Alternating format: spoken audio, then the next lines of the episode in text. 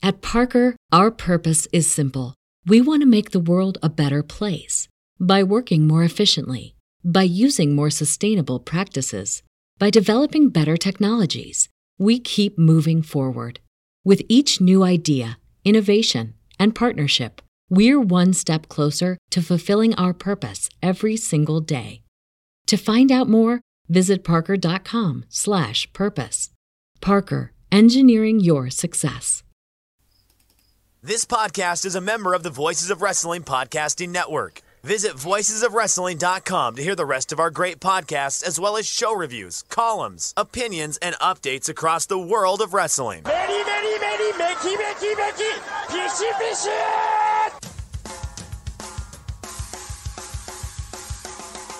You are listening to the Flagship Podcast with your hosts, Joe Lanza. The fucking sun sucks. I don't know what you people see in the sun. I don't know how you people do the sun. It's just the dirt worst. I want nothing to do with it. I'd be content never going out in the sun again. And Rich Craich. It's the dumbest show. I cannot believe it. These people some people pay us $10 to listen to the show live. This is what we've given them for 45 minutes. Been doing this for 10 years. Why? We're bigger than ever. More people listen to us than ever. Why? And we are live on the Flagship Podcast. I am Rich. He is Joe. Joe, what's happening? How you doing? Doing well. Taking in some corn game on my secondary TV over here. So I did a clap there. How you doing? I did have a little clap. Yeah, a little clap. Doing good. Yeah. You must be fired up. You do the clap when you're fired up. I mean, yeah, it should be a big time show. Oh, hold on. Just as we get started. All right, come here. Come on. All right, running. Early running. All right. All right. Good night. Well, it's 7:45. Good night. Jeez. Well, they got to get ready for school next week. Oh. Well, see, the girl came in and said good night while you and I were bantering. So the boy felt left out. So I see. So getting ahead of the game. I guess they don't necessarily have to go to bed right now. They're telling you that because when you're done with this dumb show, they will hopefully be in bed, right? Yeah, they don't see me the rest of the night no matter what. But they just had their baths and now they're getting ready for bed. We got to get them prepared. I mean, it's not the unruliness, the anarchy of summer anymore. Right, They're staying up all hours. Their little Fire Stick remotes are taken away in their room, and they got to get to sleep because we can't have them, being tired in the morning next week because that's going to be an utter disaster. Is this is the boy? Is this his first run at school, or is he going to kindergarten? Damn, no preschool. Did he do preschool at all, or this is it? This is the beginning. Nah, listen, I would never torture these children with an extra year of school. It's not a chance. Okay, school stinks, and they shouldn't have. It's bad enough they got to go 13 years. The girl's smart though, right? My God, she loves it. Yeah. I don't know what's wrong with her. Thankfully, she'll do better than you. She won't be doing a dopey dumb podcast when she's an adult. So, 2 or 3 weeks into summer, she's like complaining that she's not in school. And when do I get to go back? That's good. That's good. You need that. The boy, not so much. He don't know yet. The way you've described him, I don't anticipate. I don't anticipate him hitting the ground running for school. So, you know what he asked me the other day? A very touching moment between myself and the boy. I brought him to. We went on our final trip of the summer to Buffalo Wild Wings. Our weekly trip to Buffalo Wild Wings. Have you tried the Mountain Dew Legend yet? I have not made it there for the Mountain Dew Legend. A lot of people tell me I need to do it for the Rich Drinks, the Mountain Dew, the Buffalo Wild Wings exclusive Mountain Dew that I have yet to have. So, I see it on a little table tent. That's what they call it in the industry, Rich. A table tent. Okay, all right. Yeah. So I see it on the little table tent, but no, I have not ordered. Oh, you have not gotten the Mountain Dew Legend or the Mountain Dew Legend Long Island, which would not be good for you. As a man who does not drink. No. They advertise that pretty hard, too, in the store. So the boy asked me, he goes, Daddy? I said, yeah. He goes, you promise when you pick me up from school, we'll listen to Mad Dog Unleashed? Oh, my God. What have you created? And I was like, absolutely, because that was our routine when the girl was in school. You know, you got this kid listening to Mad Dog Unleashed on SiriusXM. Yeah, 2 o'clock. I put on the Mad Dog Unleashed, and then he knew. Oh my god! And then he knew in about an hour. That meant we had to go pick up his sister. You know, so and he's gonna be waking up at 4 a.m. reading the paper on the can. On the can. Yeah. So he asked. Cigarette dangling out of his mouth. So I promised him I would not start the show until I pick him up. God, how old is this kid? He's listening to Mad Dog.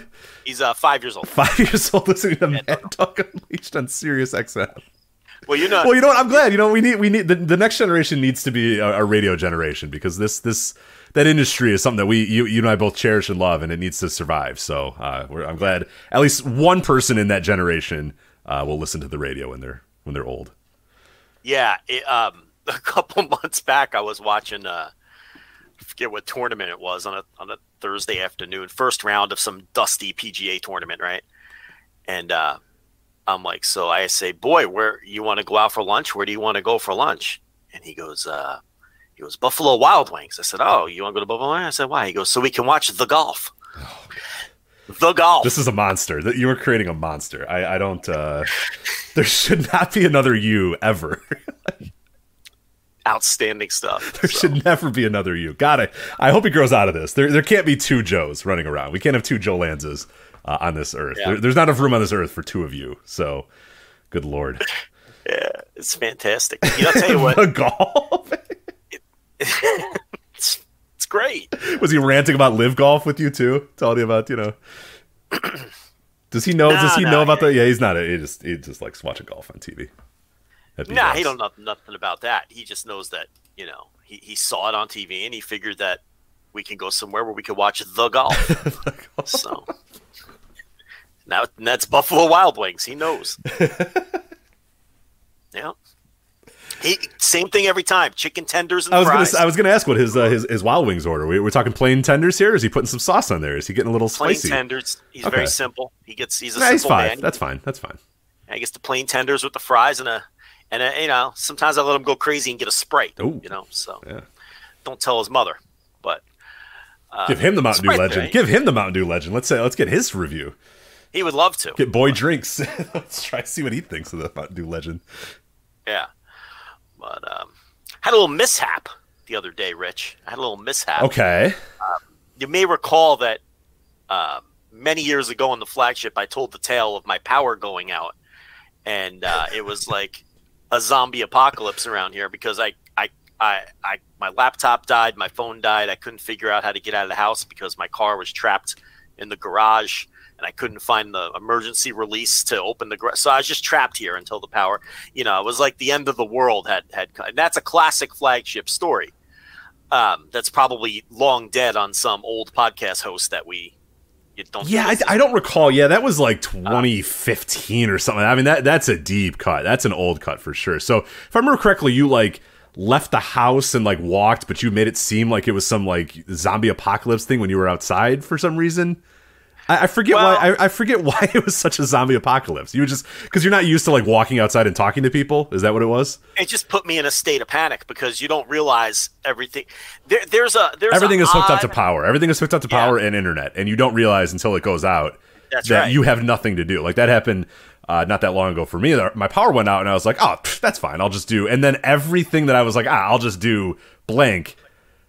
I was just like, "Fuck, shit, yeah, right. That's internet. I need the internet to do that." Like, all right, and then I just ended up like reading a book, and then I got bored of that because it got dark, and then I just fell asleep at like 7 p.m. So yeah, it wasn't great. There's an odd stillness to the world when the power's out. Sure, it's just it's a weird thing. Your house all of a sudden feels there's just nothing to do. You're like, the fuck is. Stupid house, like, you know, it's a cryptic feeling when the powers. It's just everything changes. It's weird. There's also the unknown too of how long is this going to be. You know, exactly. you don't know if it's going to be solved in 20 minutes. You're like, whatever. But sometimes, you know, you can tell this is going to be a long one, and that's worrisome because then you start thinking about what's in the fridge and what you got to take out. It's not good. It's very stressful. So I get it. Yeah, you don't want to open the fridge because you're afraid, like, you'll let all the coldness out and then your food's gonna rot. Like, it's everything you got to think about everything. It's pretty brutal. So anyway, people may recall that. Well, I had another related mishap the other day. Okay. Was it power related? The Texas power grid didn't hold up again? No, it didn't have nothing to do with power. But TLB is yelling up the stairs. I got 4 games on. I'm in the middle of, gambling and everything else. So she's yelling up. I'm sure the golf is on, right? Might have been some. I don't know. What yeah, sure. For the purposes of the story, yes, the golf was on. So, right? Yeah. So she yells. She's like, Joe, I need you. So I come down and she's like, don't be mad at me. I know this wasn't smart, but I put a rug in the washing machine, just one rug. Okay. And then so here's how my house is set up. So you open the garage, and from the garage, you come through the door, and it brings you into a little pantry/laundry room. Washer, dryer, food pantry on the right. Kind of like it's sort of a mud room, I guess, is what some people would call that. Some people could, yeah. Everyone calls it something different. But you guys use it as a pantry and a laundry room. We call it a pantry, but yeah, the washer drier's in there. But it's the in-between. There's the garage, there's this in-between room, and then your main house. Yes, and then another door that leads into the kitchen. Right. And then you're in the house. So I've heard mud room before. I've heard foyer. I've heard people call it foyer. Yeah, that's good. I wish I'd like to have a foyer in my life. So, for the purposes of the story, I'm going to continue to call it the pantry. The pantry, just for so everyone understands. But visually, I think most people can visualize that. One of those three, mudroom, foyer. Ooh, it sounds a little classier if it's a foyer, right? Don't you have to kind of to hang up art in a foyer, right? You can't just, can't have cans of soup in a foyer. It's got to have nice. And the mudroom, you can kind of do whatever. It's got to have mats for your shoes. It could be whatever, but have literal mud. Right. So anyway. So what she did was she put one rug in the washing machine, right? That's very light. So when it went on the spin cycle, the washing machine's weight shifted forward. Okay. All right. Are you following me? I got you. Yes. Okay. So then she heard the washing machine stop, and she went to go into the pantry, but because the weight of the washing machine shifted forward a few inches, when she went to open the door, which opens inward, it was hitting the washing machine, and she couldn't get into the room. Okay. So that had to move a lot. Did it have to move a lot, or is it a pretty tight? It's window? A pretty tight. It's tight right now. It didn't need to move more than a couple inches to cause this problem. If it moves 2 inches, you can't open the door. Okay, got it. Maybe a flaw, maybe something to think about for the future, but that's all right. So, I don't have a palatial estate like you do. So I only have God, your house is so much bigger than mine. Shut up! Your house, I don't have one floor. It's a ranch house. I don't even have a basement. I certainly don't have a den. Get out of here. Estate. So we can't get in the room. I have a detached garage, sir. This would never happen to me because I have a detached garage. Right. Well, there you go. So I said, all right. Well, she's like, so we have to go in through the garage, right? And then just move the washing machine. But here's the problem. The garage is obviously closed. Mm-hmm. Okay. The only automatic garage door opener that we have is in the car that's already garage. Oh boy. That's parked in the garage. You don't have 2 of these things? You got to have 2. No, one of them broke. So we only have 1, and that one happened to be in the garage because obviously the car that has it parks in the garage because they have the garage door opener. The other person parks in the driveway and comes in through the front door. So here's the other problem. You might be thinking, Rich, all right, well, garage door openers have the keypad on the outside of the house where you have a code, right? Well, I wouldn't know. That sounds like palatial estate stuff, so no, I don't have that.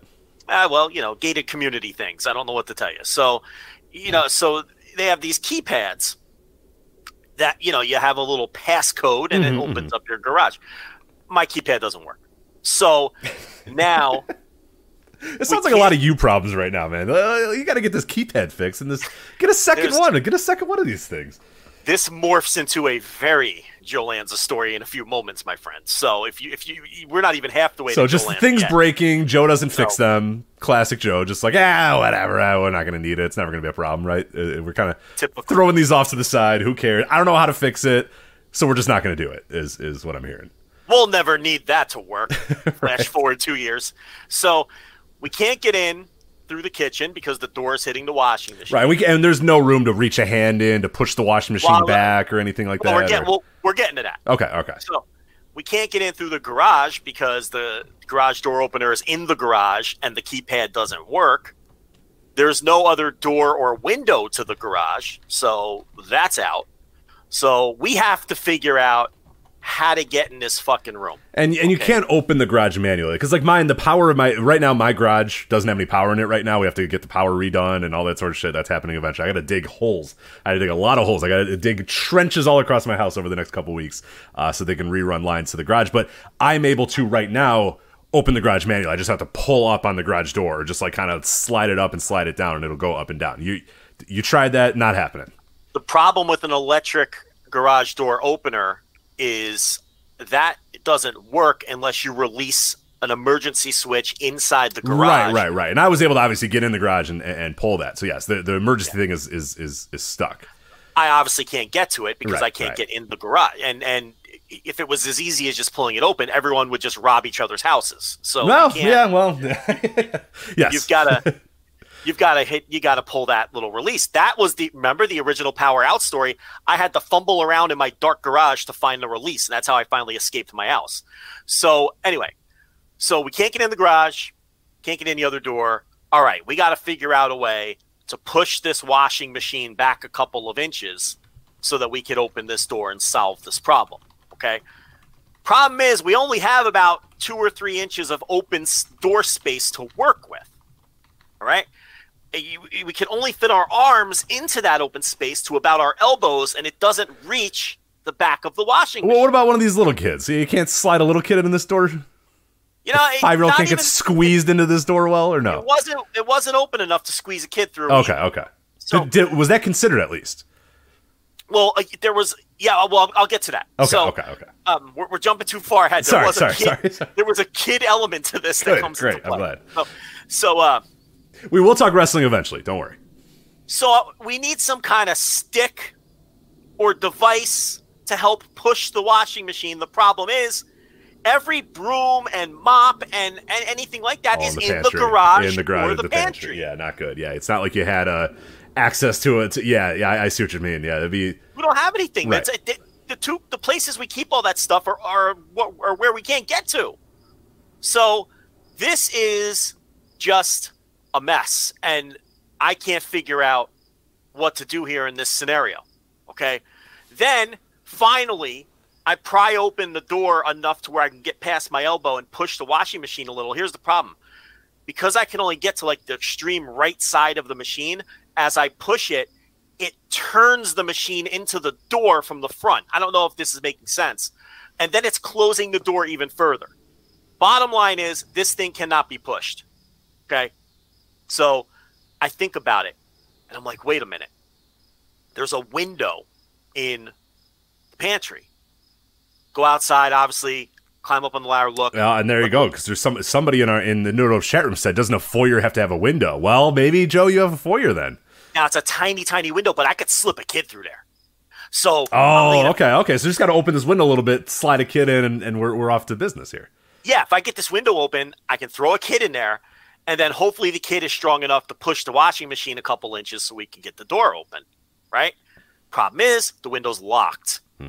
So that's a big problem, too. So now I'm thinking, all right, I have to break something. I either have to somehow break this door, and if anyone's thinking we can break the door down immediately. Yeah, but I didn't offer that suggestion because I can understand a Joe Lanza, that door's never getting replaced. That much like the keypad and the other garage door opener, you're just not having a door between your pantry and your house then, because Joe Lanza ain't putting hinges onto a door frame. I can tell you that. I'll call a guy.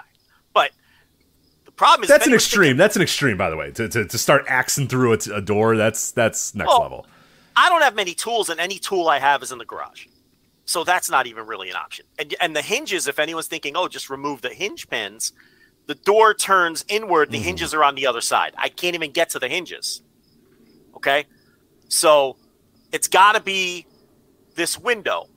I got to somehow unlock it, but that's further back than the washing machine. So I finally think of something in the house that's long enough to potentially push the washing machine or get to the window. Otherwise, I got to break the window. And once I said that, TLB said, "You are not putting my child through a broken window." That's fair. That's fair.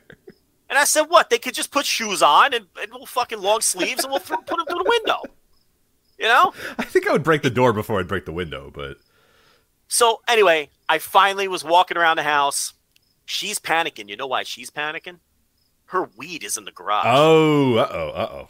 Oh, yeah. She's starting to get the itches. She's starting to get anxious. See, right now I'm just burying her because she gave me a hard time through this whole ordeal. So I finally am looking around the house and find a stick-like device, Rich. Stick-like device. Okay. A Singapore cane? You are a wrestling fan, and there's always Singapore canes nearby. Not a Singapore cane. Just as I do that, I put my random wrestling thing on. Here comes Just Incredible. He's got a Singapore cane. That's all you needed right there. So this stick-like device, and the only item I had in the house that was long enough to kind of reach into this room, was a spreader bar. Yes, a fetish sex toy spreader bar. I don't think I know what that is, but let me... You know what it is, you dog, you. Spreader bar. Well, interestingly enough, Chastity is out here with Just Incredible, so that is perfect timing here on this show. Yeah, it's the October 9th, 1998 ECW. Just Incredible, the most handsome man in the world, Jason, and Chastity out. So let's see what a spreader bar is. Yeah. Rich okay. I see Rich what this is. No, get out of here. Like, I know what this is. Well, I mean, you know, it you okay. Know. All right. Well, it does what it's called. Good for you. Good for you, sir. I can't imagine needing this device, but congratulations to you. And I needed it to get into this pantry. So it does what it's called, Rich, is the point here. Yeah, I'm looking at it. Seems it's not as salacious as I mean, okay. All right. So a few different ways to use it, it looks like. So I'm like, this is long enough. This is like 3 feet long, and this is perfect, right? So how tough is this? Now, like, what do we like? What's the steel? Like, what kind of? It's like steel. It's made of metal.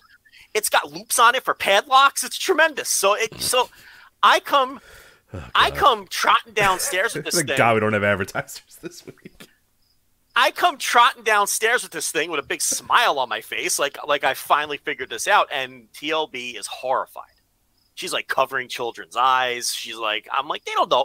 So I tell them it's a curtain rod. Yeah, well, they know. They don't know the difference. Right? Looking at a picture of it right now, it definitely looks like a curtain rod. Yeah, I would not be. Yeah, I mean, I think most. If you showed me one of these, I don't know. If like you just started walking around. Well, I guess not you. If a normal human being just walked around with one of these things, I don't know what I would. I don't think I would think. Well, I mean, I would kind of assume it's something. So you have like one hammer in this entire house, and probably double the amount of, triple, quadruple the amount of sex toys that you do actual toys or tools. So I'm not super surprised by. So I'm like, look, TLB, if you want this problem solved, well, some of these are a little bit more salacious than others. Ooh, this one's got like. I'm like, this is the only thing we have in the house that can get this done. So you're just gonna have to look. So I try pushing the washer with the spreader bar. Problem is it keeps, again, I can't get enough leverage. It's turning the washer into the door, and then the light bulb goes off over my head. The spreader bar has loops on the end for the padlocks, and it can reach the window. I can unlock the window. Oh, loop the thing around the lock and lock it back. Yes. Okay, all right, yeah. I'm feeling like MacGyver. I was just about to say, you got the inner MacGyver. Were you a MacGyver guy? I loved MacGyver. It used to come on before Monday Night Football when I was... like in the late 80s, yeah. So you'd always see like the last 10 minutes of it. It'd be Alf and then MacGyver and then Monday Night Football. So I take a couple practice runs with the kitchen window, you know. So I see I'm catching that loop. Yeah, you get enough leverage. You have enough to your lasso. You're a real Texan over there. Yeah, lasso in this lock. Yeah. So I'm doing practice runs. Got TLB all hot, and you know, if she had her weed, she'd be all nice and body, you know, really like, whoa, wow. She's like, this is gonna work. I'm like, I know. So I'm looping the locks on the kitchen window, getting a lot of practice in. I'm like, okay, I got my practice runs in. Let's go do this. So I go, I put the spreader bar through the crack in the door. Now the window has blinds in front of it, so I have to push the blinds open with the bar. Well, to see, if you let some fucking sunlight in your house, this wouldn't be a problem. Yeah, so my house is not going to unlock it. Their blinds are all up and open. I have no problem over here. You know what though? You wouldn't have a spreader bar, and you'd really be. That's fucked. True. I'd be fucked. Yeah, that's true. I would certainly not have a spreader bar. Good point. So maybe I should get one. I'll ask the nurse if she can. Yeah, pick me up one. There you go. On the way home from she's out right now, but I'll tell her on the way home if she can grab one. In case for something like this, you know, you never know. She might enjoy that sort of thing. So I have to open up the, like, get between the blinds with the spreader bar, and the spreader bar gets tangled in the blinds, and now it's stuck. Oh no! In the blinds. By the way, TLB. I heard a door open. I heard a door open. She just walked in the room. She's so horrified that you're telling, you know, thousands of people this story now. She just walked in the room, instantly knew the story I was telling, and just covered her mouth and proceeded to walk into the master bathroom here. So anyway, the spreader bar now gets tangled in the blinds, and now not only can I not get into this pantry, I now have a sex toy dangling from my window. So... if that's not the most Joe Lanza scenario you've ever heard. Right. And now it's like TLB can't call like her father or her brother to come help because there is a sex toy dangling from the window. Now like, do you think that they would know what that is? I mean... am I just so much of a simple prude that I would... because I, like, again, I'm looking at pictures of this. I wouldn't really know what this is exactly if you didn't point it out. But I guess they know tools, and they know that ain't no damn tools. So that's they're going to see this very dangling participle and say, "Hey, Joe, what is this?" Right, and then you have to make up something. Well, when I say that's a curtain rod, they're not going to believe me. Yeah, these men. So, that's true. They're not like you. They actually know things, and they know tools, and they know what, you know, household things look like. So right. That's true. Yeah, you can't say that's a curtain rod. They would say, "I ain't never seen a curtain rod that looks like that. Get the fuck out of here." And here's the thing, like. They might just know what it is. Like, I'm not the only person who has sex, Rich. Yes, so yeah, of course, yeah. They might know what this thing is. So she's like, now I can't even have my brother or my father come over here. Now she's real agitated because now there's a sex toy hanging from the blinds. Yeah, you've done even if you call a guy, you then have to, you know, that either that guy asks and then you got to talk to the guy. Like if say you're too embarrassed now to have the father or a brother come, now you have. Garage door repair man guy or door replace.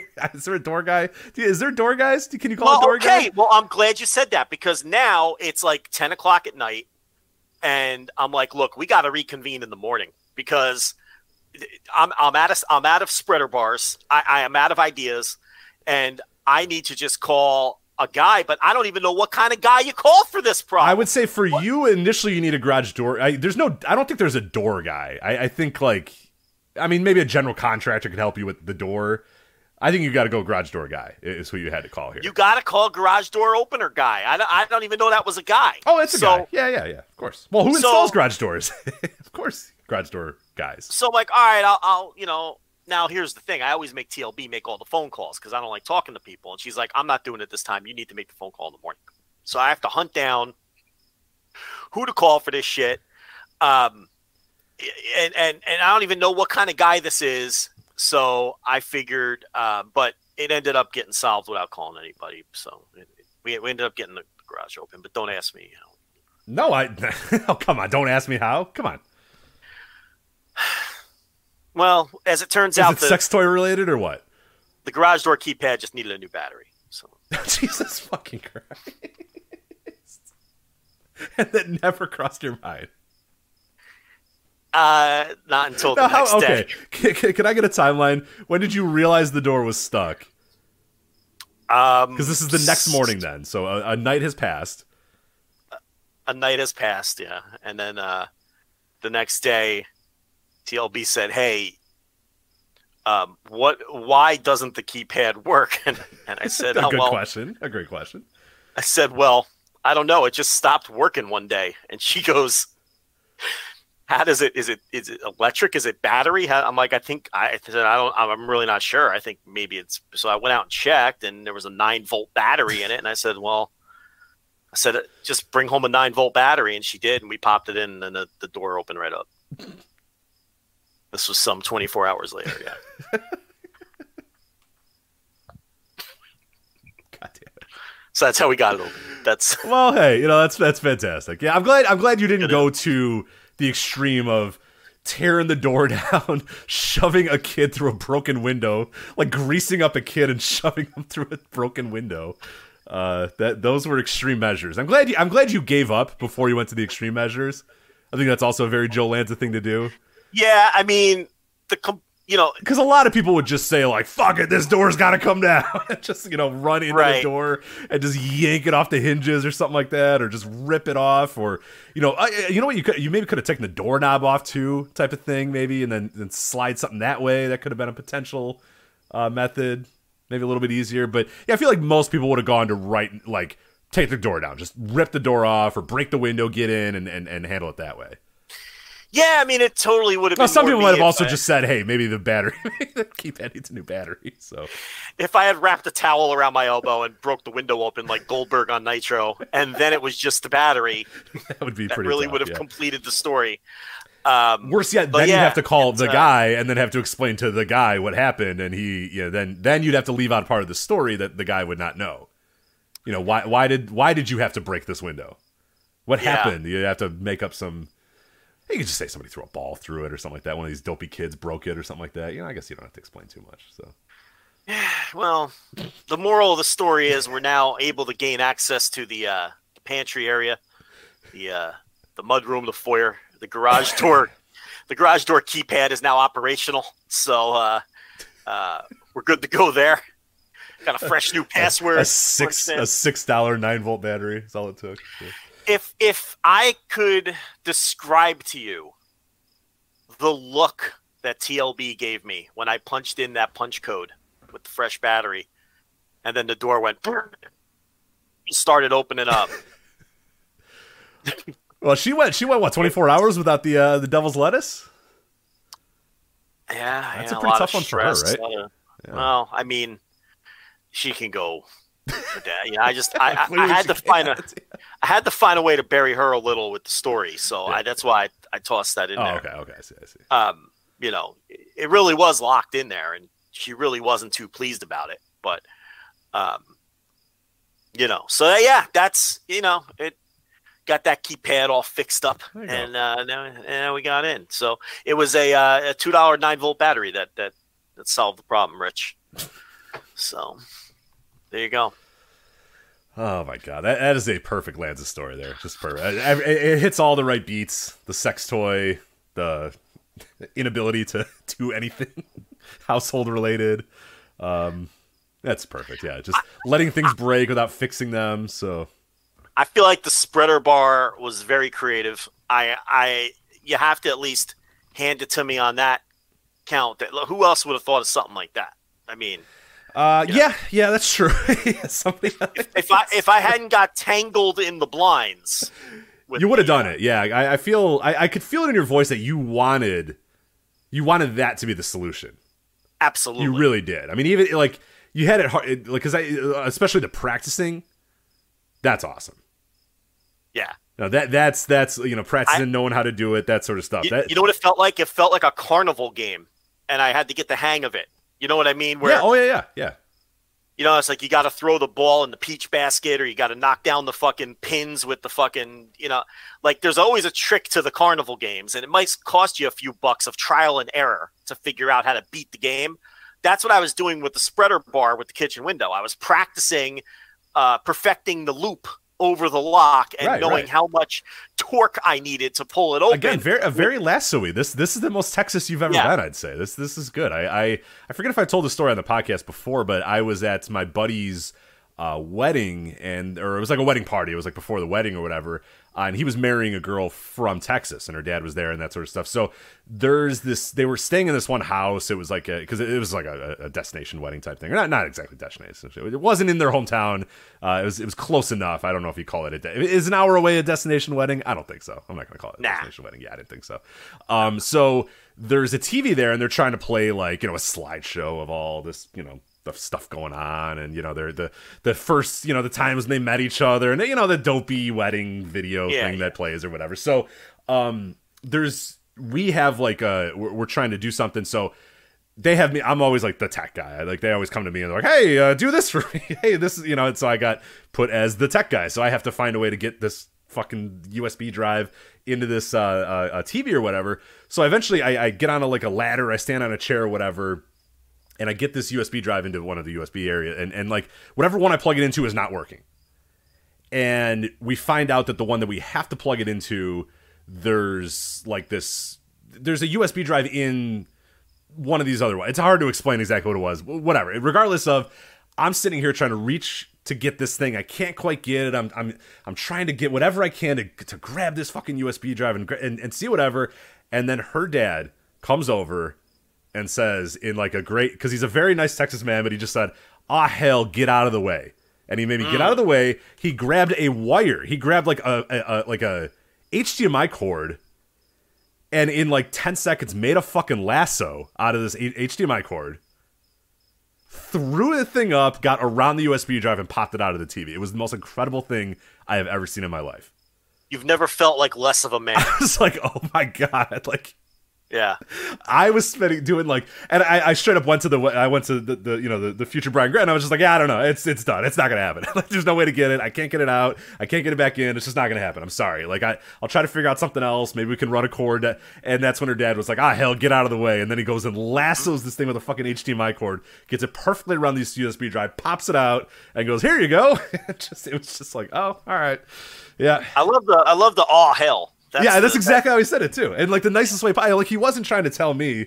That's just he's like an aggressively Texas man, so he was just like, yeah, he's a rancher. Yeah. He does shit with horses all the time. So making a lasso out of an HDMI cable was nothing to him. It was easy, and he got it done in 10 seconds. And yeah, after all the shit that I had to do, and Jordan brings up a good point in the No Dope chat room that "aw hell, get out of the way" is far more polite than "bless your heart." Oh, yeah. Bless your heart as you're done. Nope. You don't want to bless your heart. Ah, Rich, bless your heart. Get out of the way. Like, you know, that's... No. Yeah, bless your heart is like, yeah, he taps you on the top of the head and then just destroys your manhood with whatever he's about to do here. So.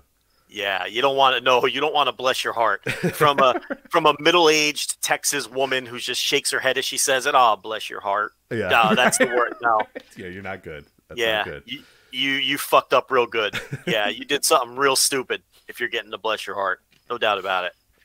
But there you go. So adventures in lassoing HDMI cables and spreader bars. So and now a whole generation of people know about spreader bars. Seems like the No Dope chat room, many of them in the No Dope chat room discovering spreader bars for the first time as well. So I'll fold it. Like they're really good. Like they really have the Google. Give me a break. I did. I'll admit I did. Ah, you're full of it too. I do. Common device, come on. Is it? I mean, I don't know. Isn't it a staple of any top drawer? I mean, I would think that.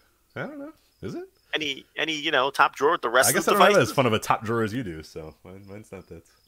What do you have? The classic bowl of condoms? Is that what you got in the top drawer? Like this? I mean, yeah, there's some in there. There's a few in there. Classic bowl of it's condom. Not a bowl. It's more of a just, you know, they're in the drawer, but you know. But they're still attached. You pull it out. It's like a.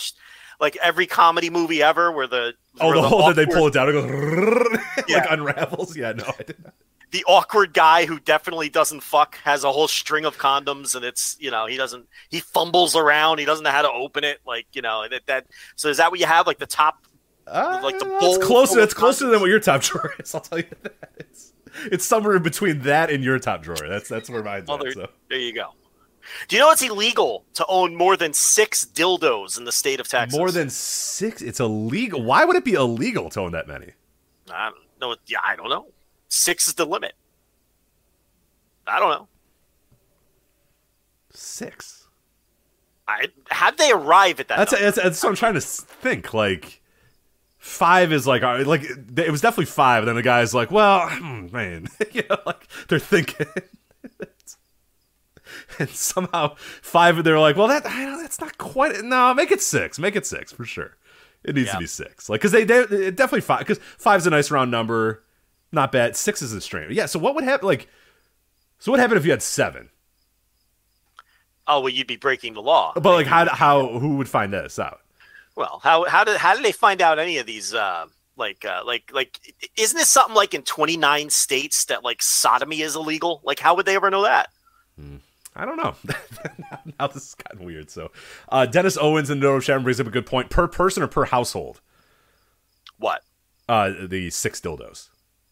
I would assume that's a good. Actually, you know what? It's a real good question. That's a great question. You might want to ask for no reason, just call, your local municipality and just say, I'm just curious. A friend was asking me, and I'm just wondering. You know? I'm going to write my congressman. Yeah, write your congressman and ask. Yeah, I will report back. I don't know who my congressman is. Well, time to find out, yeah. I will report back. Can I write Ted Cruz? Will he answer me? Maybe. That fucking... Yeah, probably. Yeah. Maybe he'll probably make it four. He'll make it four. He'll fuck you over. Fucking Grayson Allen looking fuck. Like, he does look so much like Grayson Allen. Which he's like Grayson Allen. More than enough should make you not. Yeah, uncanny. Uncanny represent like Grayson Allen look. It's freaky. Hate I think if you look like that, you have to be an asshole. Oh yeah, like, well, man, it's right to out. Form. It checks out. In both cases, it's right to form. Yeah, so you know what? I am going to write a congressman. Write your congressman or your local municipality. I think that'd be good. Maybe do it at the local level first. Oh, they might know me around here. I don't want to. Well, I mean, local politics. They don't know you. You don't leave the house. How are they going to know you? I'm a local businessman, Rich. I can't. You're local. They don't know anything about you. Small town. You think they know? It's not that small. You think that your local your mayor, the mayor of your town, knows who you are. The mayor does not know me. People in the Chamber of Commerce 1,000% know who I am. Okay, that's fair. So, are there people in that city hall who know me? Absolutely. Okay, that makes sense. Yeah, that's true. So, yeah. All right. There you go. So six. Are you? Well, I guess the good question would be: are you breaking the law? That's a personal question. Okay, which I'm not answering that. That's fair. I should ask: are you breaking the law? That's a weird way to phrase a question on a public podcast. How dare you? And you know, one of the psychos listening to this would like rat me out. They'd call up. Call that mayor. Call that local municipality and say, "Hey, I got a hot tip for you." Yeah. The anonymous tip line and say, "Hey, we got a seven dildo haver over on." Yeah, forget it. Doing this show from the pokey. Oh dear God. Well, there you go. That is 40 minutes of your guys' lives that you'll never get back. The Joe Lanza garage door. The always magnificent Joe Lanza garage door. What comedy will come in the next 5 years from now? There'll be another great story about you and your garage door. Never is the gift that keeps on giving to this podcast over the years. Rich just committed to 5 more years. Yeah, there it is. All right, I guess it's in. Yeah. I guess it's in. There you go. There we go. 5 more years of the flagship high. And then no more than that, though. I'll commit for 5. I think I'm out after that. Was it 5? It's a 2007? Yeah. 2030? Or 20? Yeah. Oh, yeah. 2040? What year is it? 2022 is what it is right now. So that'd be 2027. 2027. I'll do at least till 30. How about that? 2030. At least till 30. Yeah. I did say at least. Yeah. I guess. Well. People keep listening to this dumb show, so I have to keep doing it. So I don't know why. I really don't know why. We have to keep doing it until all of our enemies are dead. I thought that was true. Yeah, that is the thing that you adopted from the early days, and I have also kind of adopted in recent years as well. It does feel kind of fun because there was a while where you'd be like, "Hey, this dope podcast, they're done, they're not doing anything anymore," and I'm like, "Who cares about them? They have 20 listeners or whatever." But now I'm all in on it. Like I update you on like a dopey show that's got you're more into it than me. I'm way into it now. I'm like, "Fuck these guys. They think they're better than us. They're not better than us," and they go away, and I'm like, "Yeah, fuck them. Look at them." You are way more into that now than me. We'll get messages from you. You'll be like, "Hey, remember this guy that said this thing on Twitter in 2016? Well, look, his podcast is dead." Right. It is kind of fun. It's kind of fun. It gives you some nice inspiration. It gives you some nice fire to keep the passion going. So because you're secretly sassy, I try to tell people sassy. That. Yeah. You're way more into that than me. I have a few enemies in mind that I refuse to ever stop doing this because they want me to stop doing it. Don't get me wrong, but you track them all. Like you're right on top of it. You've got statistics. You've got data. I have often talked about having a spreadsheet, like a haters spreadsheet. Yeah, and how many shows they have done, how many downloads they're doing, their patrons. Right. That's a good one too. Where I laugh, I'll update you. "Hey, these dorks still only have 30 patrons." Yeah, fuck them. That's a fun game too. That's a fun game too. Yeah. That one, I take joy in that one too. I got to be honest. I mean, there's at least a half a dozen podcasts that have been created to directly spite. Like, yeah, there's spite websites to spite too. Us. Yeah. Yeah. And they all die. They all eventually die. They don't understand. You know, they think it's easy. The problem is they're just not interesting people, any of them. So they're not telling spreader bar stories, and that no, they're not. That's their demise, and their wrestling takes stink. Yeah, and they're boring. They have terrible takes on wrestling, and they're boring, and they don't talk about spreader bars. So right, and then we celebrate their demise and dance on their graves. Right. And I know they're thinking about us, and don't worry, we're thinking about you too. So. Oh, we should think about you. We should be above it, but we're not. Definitely not above it. No. All right, so let's talk about some wrestling here on this flagship show. We are going to talk about 0-1. Yes, we are a 0-1 podcast again, Joe. 0-1 Fire Festival. It had cheering, sort of. We'll talk about that a little bit, but we watched the 0-1 Fire Festival finals. We'll talk about that. NWA Empower is not returning. And @Billy had some juicy quotes on the future of the NWA and their relationships with other companies. We are going to touch on that. That's going to be some pretty fun stuff, too. We are actually going to do the G1 this week. We have to do it. 2 straight weeks we had G1 planned. We had it on the topics and run sheet, and then we didn't do it. We are going to absolutely do the G1 climax, Scott, because we have to. There's not many more days left to go. Tournament will be... I think it'll be wrapped up by the time... Yeah, it'll be wrapped up. Or no, the finals will be the day of, the morning of. So that actually goes out perfect. The finals will be the morning of next week's flagship. So that works out perfectly. So we'll get you up to date on the G1, who's still in play, who still has a chance to win this thing, our predictions, all that other good stuff. AEW, latest happenings in AEW. You just did your Thursday tier reviews over at flagshippatreon.com. That is up right now for people that wanted to listen to that, but we'll talk a little bit about CM Punk's return. Is Kenny Omega possibly next?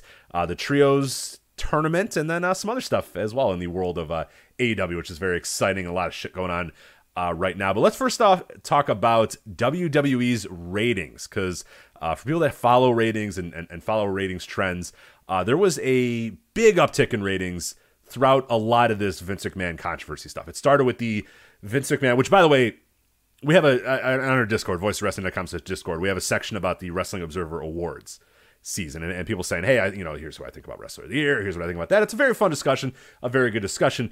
What comes up a lot, though, is most disgusting promotional tactic, one of the favorite awards every single year, the Observer Awards.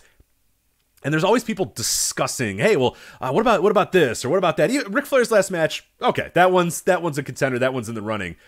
I think it's going to be real tough to beat Vince McMahon uses his addressing of his sex scandal to pop a rating on SmackDown. But that happened this year. It happened not that long ago in June. The award is made for stuff like that. The Most Disgusting Promotional Tactic Award is made for a guy deciding, well, hell, I'm going to get a big ratings one night because I'm going to address my sex scandal. And then he goes out and doesn't address it anyway.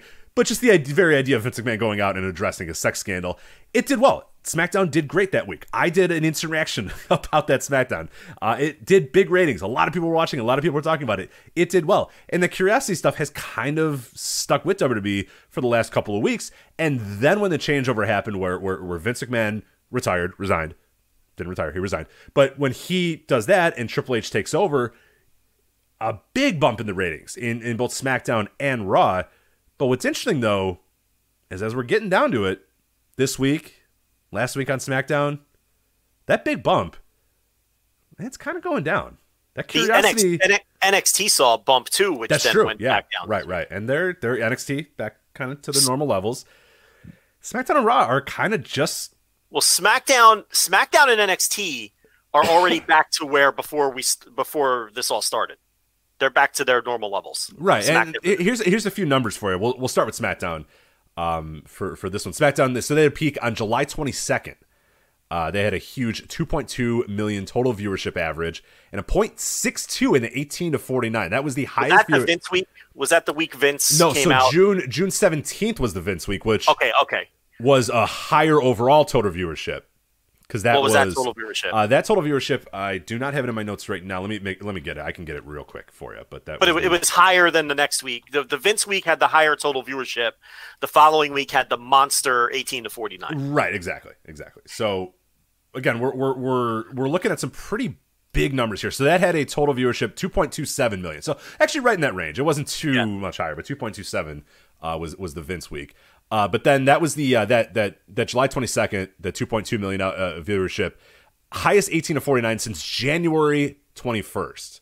So a monumentally high 18 to 49 in that July 22nd SmackDown. Big peak. Yeah. July 29, it falls slightly in total viewership to 2.19. And but then Triple H takes over. Right, 18 to 49, 0.52, down 3% in total viewers and down 16% in 18 to 49 for that July 29th.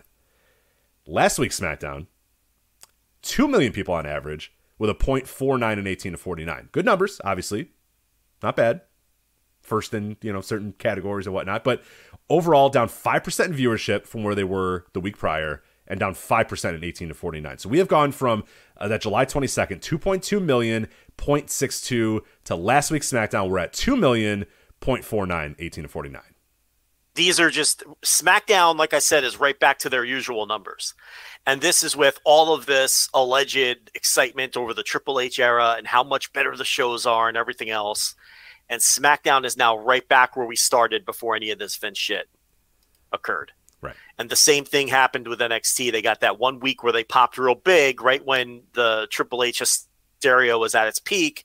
And this the latest NXT number is right back doing the usual NXT numbers. Now, Raw, which I'm sure you have these two. Ooh, yeah, Raw is pretty wild here. So this week's episode of Raw averaged 1.9 million viewers on average with a 0.54 in the 18 to 49 demo. And now that's pretty good. It ranks number one over, you know, in 18 to 49 for cable originals and stuff, as it usually does or whatever. But week over week, this is a pretty steep drop. They are down 12% from where they were in total viewership the week prior and down 12% in 18 to 49 from where they were last week as well. So week over week, 12% down in both viewership and 18 to 49. Because again, last week was sort of the peak of this, the Triple H era, everything's so much better now. I mean, we talked about it last week, the astroturfing of the wrestling media to get everybody to making people think Sasha Banks. Yeah, that was the Sasha back week. That if you're wondering, that was as usual. Sasha pumps a huge number, even if she's not on the show. But the very idea that she might be there, there you go. That's right.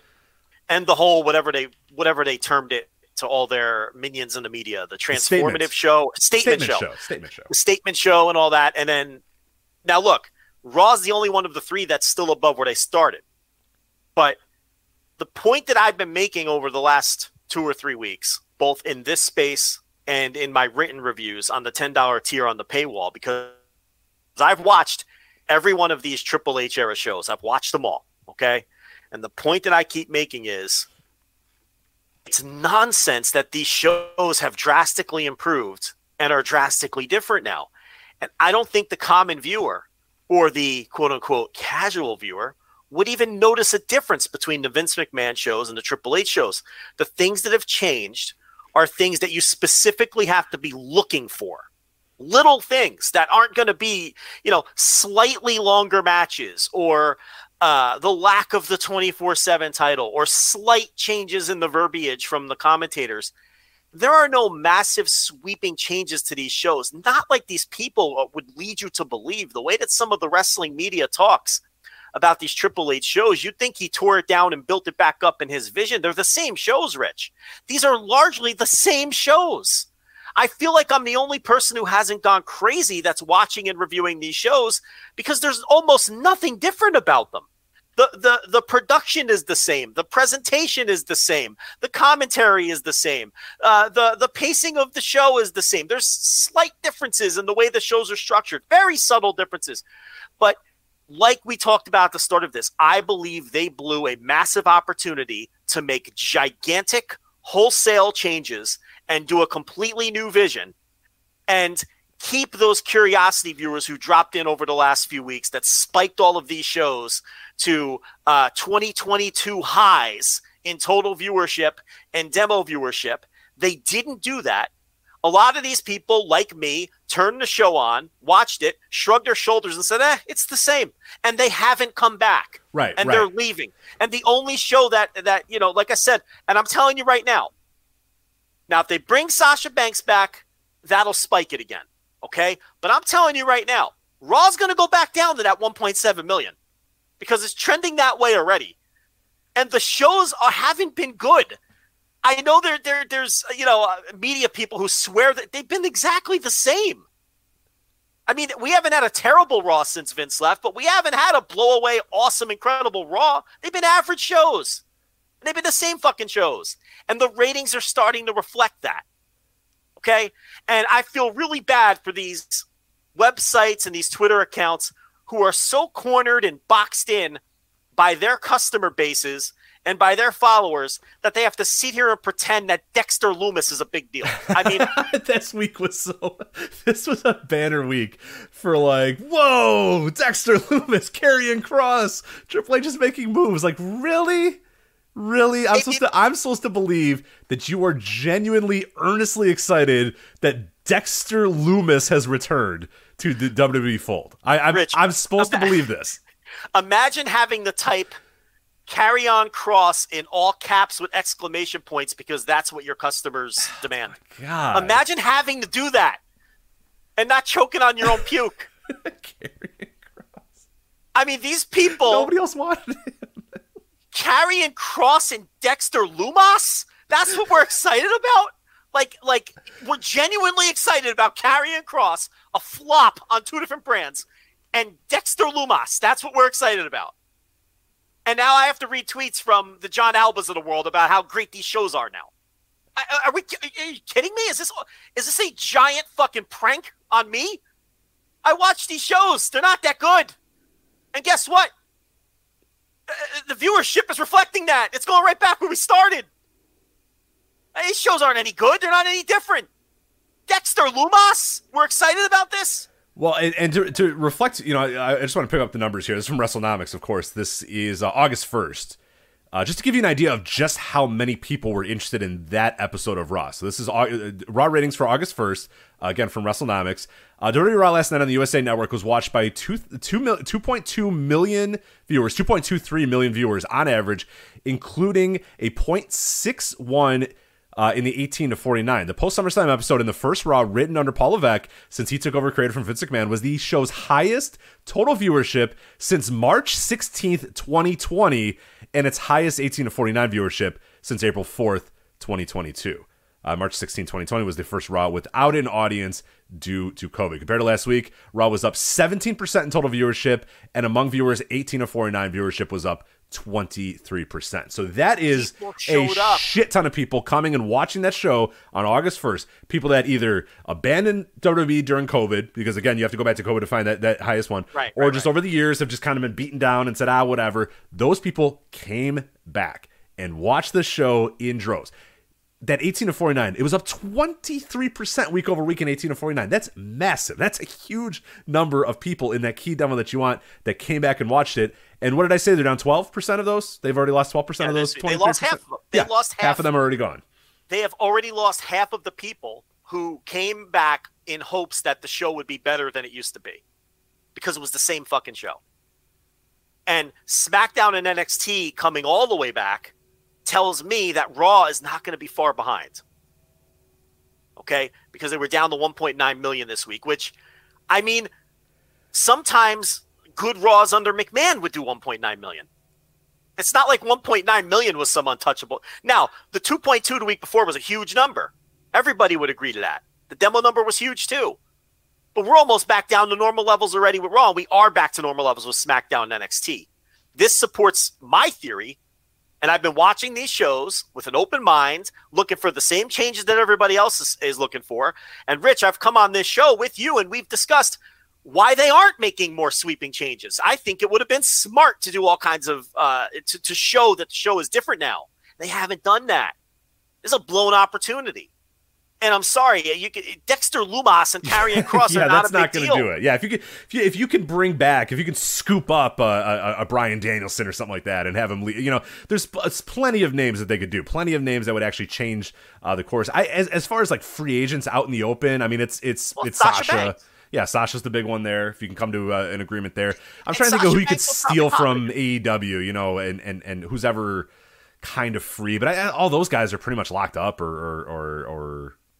Yeah, I guess if you really could make the MJF thing work somehow, some way. Rich, when Cross got fired, okay, He showed up on a couple New Japan shows, and New Japan fans were mad. They're like, get this guy out of New Japan. Yeah. This guy stinks.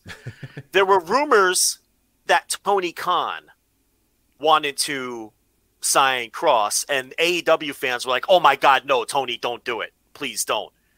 They ran vignettes for Cross on MLW, and MLW fans were like, oh my God, Killer Cross is gone. What the fuck? Nobody wanted this guy. I'll tell you, the folks in WrestlePro Alaska were big Karrion Kross fans. I will tell you that. He goes back to WWE, and I have to look at tweets that say Karrion Kross in all caps with exclamation points. It's just like a gigantic prank. I honestly think I can't figure out which one I think is more ridiculous. The Karrion Kross one, or I think the Dexter Lumis one had me more. People were like, "Is that Dexter Lumis?" Okay. We got Ryan Satin doing Infinity Gauntlet memes with these guys' faces like they matter. Dexter Lumis?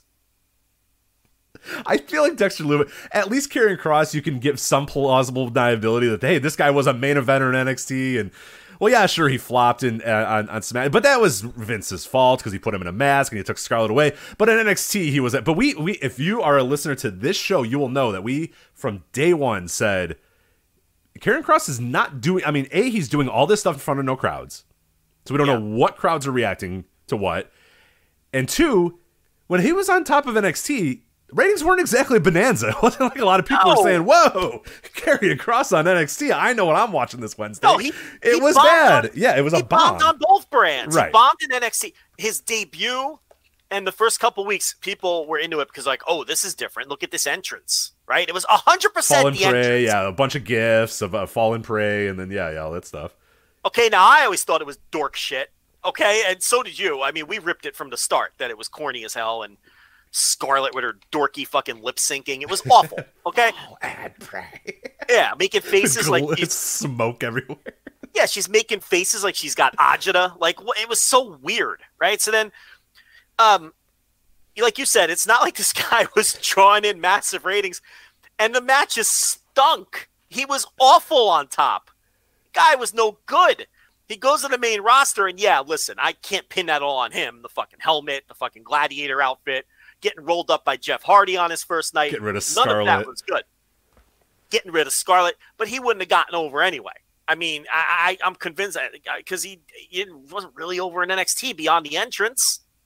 This guy's not a big deal. And then the bell has to ring with this dude. That's the other problem. Okay? It's like Triple H, he's bringing back these people that no one, like, I don't want to see these people anyway. Top Dollar's coming back Friday. Good. Resist anyone else's temptation of bringing that guy in because he stinks too. Yeah, and there's also the floating around. We're starting the maybe Bray Wyatt thing, and I'm like, great, good, perfect, awesome. Yes, anybody hire all these people that I don't want to watch on any of the shows that I want to watch. So yes, great. Hire the Fiend, bring the Fiend back, and let him have full creative control, please. That'd be great for the show to have the Fiend back and give him full creative control. Yeah, bring in Karrion Kross, bring in Dexter Lumis. Top Dollar, great. Bring him in. Everybody that didn't get signed by any of the companies that I care about, perfect. Bring them all in. Bring them all in. I want nothing more than that Ryan Satin Infinity Gauntlet meme. I want those next two faces to be Top Dollar and Bray Wyatt. I'm begging for it.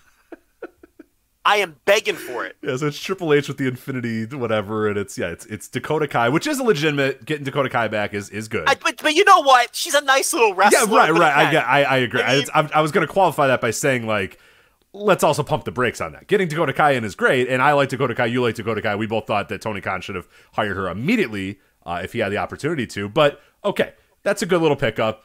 Got back to the table with her. That's great. That's good. She's not Sasha Banks, let's be honest. She's not moving any numbers. Dakota Kai being in the company is not going to change anything. It's good. Good little pickup. Getting to the table with Io Shirai and making sure that she doesn't leave. Good. That's good. Nice little new stable they got there. Yeah, for sure. Yeah. Getting Bailey back in the fold. That's good. Do all that stuff. Aside from that stable, the rest of this has been a gigantic miss. It's all been a giant whiff. Yeah, he's getting his guys, quote unquote, but all of his guys are the guys that helped NXT lose miserably to AEW in the first place. So it's like, all right, cool. Bring Dexter Lumis and Karrion Kross back. Great, bring Top Dollar back. Bring the, yeah. All these guys were not good in the first place, so I feel like that's unfortunately the thing that a lot of people are forgetting. Yeah, now maybe, and we talked about this a couple weeks ago, that now the bargaining table is a little different because Triple H is there. The bargaining table is going to be a little bit different for AEW, for any of these other companies, because Triple H is there. So anybody who went through NXT or has a positive thought about Triple H or whatever might, you know, give a second thought to join that company right now. But not a lot of those people are available right now. It's not like he can go to a stable of people right now and do it. And that kind of speaks to one of the bigger issues as well, is that, yes, maybe 2 years down the line, 3 years down the line, he's going to be able to have a conversation with Adam Cole that he might not have been able to have before. Maybe he is going to be able to have a conversation with a Bryan Danielson that he wasn't going to be able to have before. I doubt it, but, you know, just in case. And, you know, there might be a few other people that he will be able to get to the table that probably were never going to go to the table if Vince McMahon was still there. But by that time, is it going to matter anymore? Is in 3 years, is it going to matter that much that he's able to bring back Adam Cole or whatever, or that he's able to bring back who whatever? Right now, there's not a whole lot of people, and we're seeing that. The reflection is that they are trying to do new stuff, and he is trying to bring new people in, which is good. That's what he should be doing. He should be trying to bring new people in, but the people that he's bringing in are not anybody that matters whatsoever. So, you know, A for effort, I guess, but, like, yeah, you know. We're scraping the bottom of the barrel. I mean, Killer Kross? What? He brings this guy back, and then they immediately lose 300,000 viewers the next week. You know, it's like no one cares about Killer Kross. Come on. Yeah, no. And inserting him into, like, the top, you know, he's the number 2 heel on SmackDown? Yeah. Well, I mean, I think he's living vicariously through him. It's like he wants to be doing that gimmick. Yeah. You know,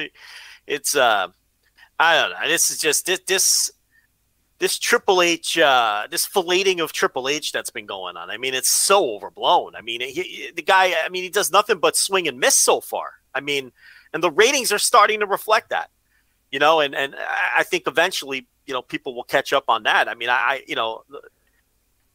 we'll see. I mean, you know, maybe I'll be wrong. Yeah, and Raw will do fucking 2.1 million or something on Monday. I mean, unless Sasha Banks comes back, I don't see it. I've been right every step of the way so far with this. I mean, we predicted, you know, the curiosity bumps, and they got those, and we predicted that it would go right back to where it started, and it has. I mean, because they haven't done things that's going to keep people around that weren't watching before. All the people watching before probably are excited about fucking Karrion Kross. I don't know. But the people who they could have won back over. You have brought up many times, too. I do find the tweets very funny, the ones I've been following, where it's like, hey, you know, Raw had some missteps over the last few years, but it feels like things are in the right direction. It's like, wait a minute, you told me that Raw was good. Like, yeah, you've been telling me for 2 years now that Raw's right, showing some really good improvement. Oh, hey, there's this. Every single week I have to read all these people telling me how good Raw was, or hey, Raw was a really solid show. Hey, they've done a really good job of promoting this, or hey, they're really on the right track with this guy. Now all of a sudden I'm being told, you know what, there were some missteps here and there, but it feels like they're finally on the right track. They're improving. It's the Miz thing. It's like, if you keep improving, like, how are you continuing to improve? How every year do you improve? Yeah, it's you know, it's lot of so these people are they're pointing out how improved the show is when they never pointed out the flaws before. Right. Like so are you admitting that the show has been terrible all this time, or are you just full of shit? And we know the answer. I mean, we know the answer. Everybody knew that Monday Night Raw has been an atrocious television show for 10 years. Everybody deep down in their heart of hearts knew that. Okay, and I think what we're seeing here, you know, all shtick aside, all joking aside, all cheap shots aside, I think what we're seeing here are people who genuinely really want this show to be better. Yeah. And their enthusiasm is reflected in you can feel the enthusiasm in their takes. These small, tiny things that have changed, they're extrapolating them into these big, meaningful changes because it's almost like they want to wish that into existence. They want the Triple H era to be something different than the Vince era. The problem is, you know, so far, and it's only, you know, it's been less than a month, obviously, and maybe his strategy is to slow roll a lot of these changes, which, again, I disagree with that strategy because then you lose all the people who were curious to see what you were going to do. Or it could be that what we have opined, which is, well, why rock the boat? We're going to get billions of dollars in television right fees again in a year. Why should I change anything? Let's just keep pumping out content people are going to tweet out Dexter Lumis in all caps with exclamation points. And, you know, so we're going to win either way. So why risk a good thing? Right. We're certainly going to win the media game. And I think that is, and we talked about that a couple weeks ago. I mean, the WWE relationship with the media is only going to improve. And Triple H has always been good about that. Triple H was great about, he's getting fucking fruit baskets from Reddit and stuff, you know, years ago, you know, like those people love him. And I think he is going to be more open, and there probably will be, you know, conference calls before pay-per-views and a little bit more opening of that. And that's, you know, a smart strategy by Triple H. Clearly it's working out already. Like, look at how it's reflected already. The point is, though, is that going to mean anything for actual tangible business? But like you said, it doesn't matter. Yeah. You don't have to do anything, like, unless they just siphon viewers away, which they're not going to. Like, what we've seen over the last 2 years, and we talked about again, there's nothing more you could do. As horrible as this show has been, as horrible as this company has been over the last 2 years, and you still had 1.7 million people watching every single Monday, you're good. Those people aren't going anywhere. Some of them might die, given the average age of the viewer. But for the most part, a lot of them are just going to watch your shit no matter what. So, like we've always said, why are you going to do anything that's going to maybe risk those people not watching anymore when you could just kind of coast with the way you're doing and just keep doing what you're doing? And that's clearly, I think, what you're going to do. But then you win the PR battle a little bit more. Have more people praise you. Have it, and maybe that does help. Maybe that does get you more viewers. Maybe that is the long-term play is, hey, I'm not going to dramatically change the show because I don't want my key people to stop watching, but maybe I'm going to have, you know, my people carry water for me, and then maybe more people will maybe some new people will curiously check this out because they're being told that the show is good now and the show is great and this thing is happening and this thing is happening and this thing is happening. How many of those people stick around, though, once they watch the show and it's actually bad again? And I guess that's the problem that we're finding. The PR battle is so easy for them to win, too, because there's an entire generation of media that wants very badly to praise WWE. Right, and you brought that up, and that's, to me, that's it shouldn't, it, and we do this all the time, we talk about this all the time, but like, you shouldn't, as a member of the pro wrestling media, no matter what part you are, you're not supposed to be hoping, like, is it good that a show is good? Would it be better if a show was good? Yes, but you shouldn't be like rooting for anything. I think it depends on what kind of media you are. Sure, sure. But the overall point is there's an entire several generations of media right now where it's very easy to win them over because they want to root for WWE, and it doesn't take much for them to praise it, as we've seen. Bringing back inconsequential mid-carders is a huge, you know, they'll make it out like a huge deal. Very minor, slight changes to the show. I mean, you know, people keep going on and on about how much time the matches are getting and all this, and there's still distraction finishes. There's still 2-minute matches. There's still non-finishes on the show. The reality is not much has changed at all. But if you give these people one Ricochet match that gets a little bit of time and he actually wins a bout, it's easy to win that PR battle because they're going to go write articles and do podcasts and send out tweets saying how Triple H has completely changed the world because they're so desperate for anything to be better and different because deep down they knew Vince's shows were atrocious. They knew it. You can't not think they weren't. They were awful. Everybody knows they were awful, you know, and now the masks are off when it comes to that, you know, so it's easy to win over that kind of media because these are people who grew up John Cena fans. There's people in the media who were kids when The Shield was a hot act, and now they're 20, 21 years old, and now they love this company and they want this company to be great. The Shield was 7-8 years ago, Rich. There was a 12-year-old Shield fan who's now fucking doing news aggregation for fucking insert site here. Yeah.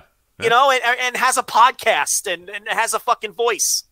You know, and that person, you know, these, you know, you don't even have to go back to Attitude Era fans or fucking, you know, Hulk Hogan fans. Those exist too.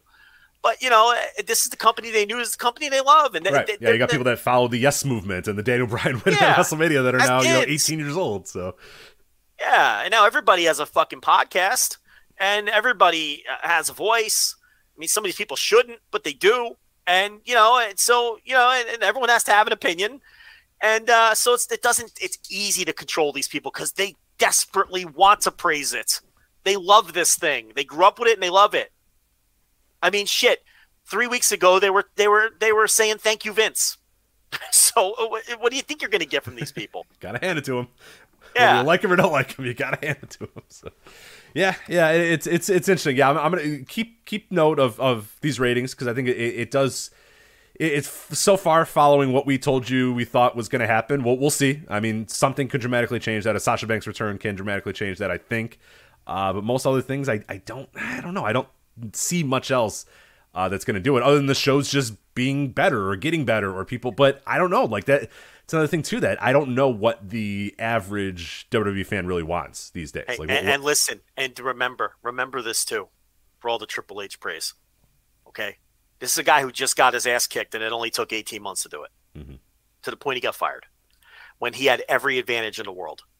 When he had history of the NXT brand, and NXT was the darling of the pro wrestling world for all those years before it was on TV. And he had all that history. He had the backing of WWE. He had USA Network behind him. He had a 2-week head start on Dynamite. Remember they jumped off to the 2-week head start? They had a 2-week head start on Dynamite. They got their asses kicked week one, and it was never even a competition. And he got destroyed. So the genius creative mind, Triple H, already got destroyed once to the point where he got fired, built it in a completely different image, and sent him packing. So... let's be careful, too, with how great and visionary this man is and how creative he is. And also, the last year or two, the dying days of NXT weren't exactly critically acclaimed either. Okay, they just weren't exactly critically... It does feel like we skip over those and just go right back to, you know, the glory days of NXT and kind of skip over. Yeah, everything was... yeah, and that's when he wasn't being held accountable. When NXT was peaking and truly great, okay... Takeover Brooklyn, the rise of Sasha Banks and the horsewomen, that's when he wasn't being held accountable for anything. And then, yeah, he did okay, with the Gargano and Ciampa and Adam Cole era, filling buildings for takeovers, piggybacking off the pay-per-views. I won't take that away from him. But, as soon as he had to deliver head-to-head and be held accountable for actual numbers, the guy failed. So let's be careful. Listen, do I think he's going to do a better job than Vince? Of course I do. And yeah, the early shows have been a little better, but I'm not seeing drastic, dramatic changes to where I'm like, wow, Raw is actually good now. It's not. I reviewed a SmackDown the other day that stunk. It was terrible. And these Raws are middling. They're average. So let's be careful with this guy.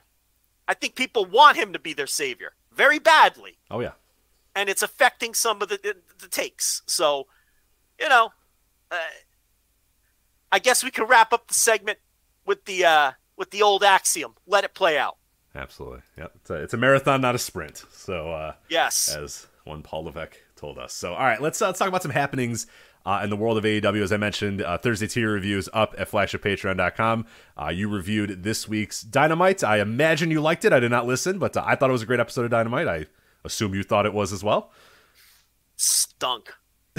You hated it. Nah, of course. Had three good matches and this return to CM Punk. Yeah, stunk. And I mean, seriously, how can you watch like Dynamite last night and compare any of these fucking Raws to that? Dude. Like, it doesn't compare. It's not even... I know. I bring it up every week. I bring it up anytime I fill in for you on the Thursday tier reviews. I am just flummoxed that people... every single week will find something to dislike about Dynamite or compare it directly. It is you cannot compare a week of Dynamite to anything that Raw has ever done, that SmackDown's ever done. And I made that a point recently. We'll talk about the Battle of the Belts here in a minute. Like, when I was done watching Takeshita and Claudio, I was like, that's better than any Raw match that's of the last 15 years. Like, already. That match right there is better than any Raw match of the last 15 years. Jericho and Moxley last night. Find me a Raw match in the last 10 to 15 years that was anywhere near as good as Jericho and Moxley was. Find me a Raw match ever in the history of Raw that was as good as Bryan Danielson and Kenny Omega was on Dynamite. I'm not going to find it. Raw hit the air, what, 93? 1993, yep. And Dynamite hit the air, what, 2019? 2019, yep.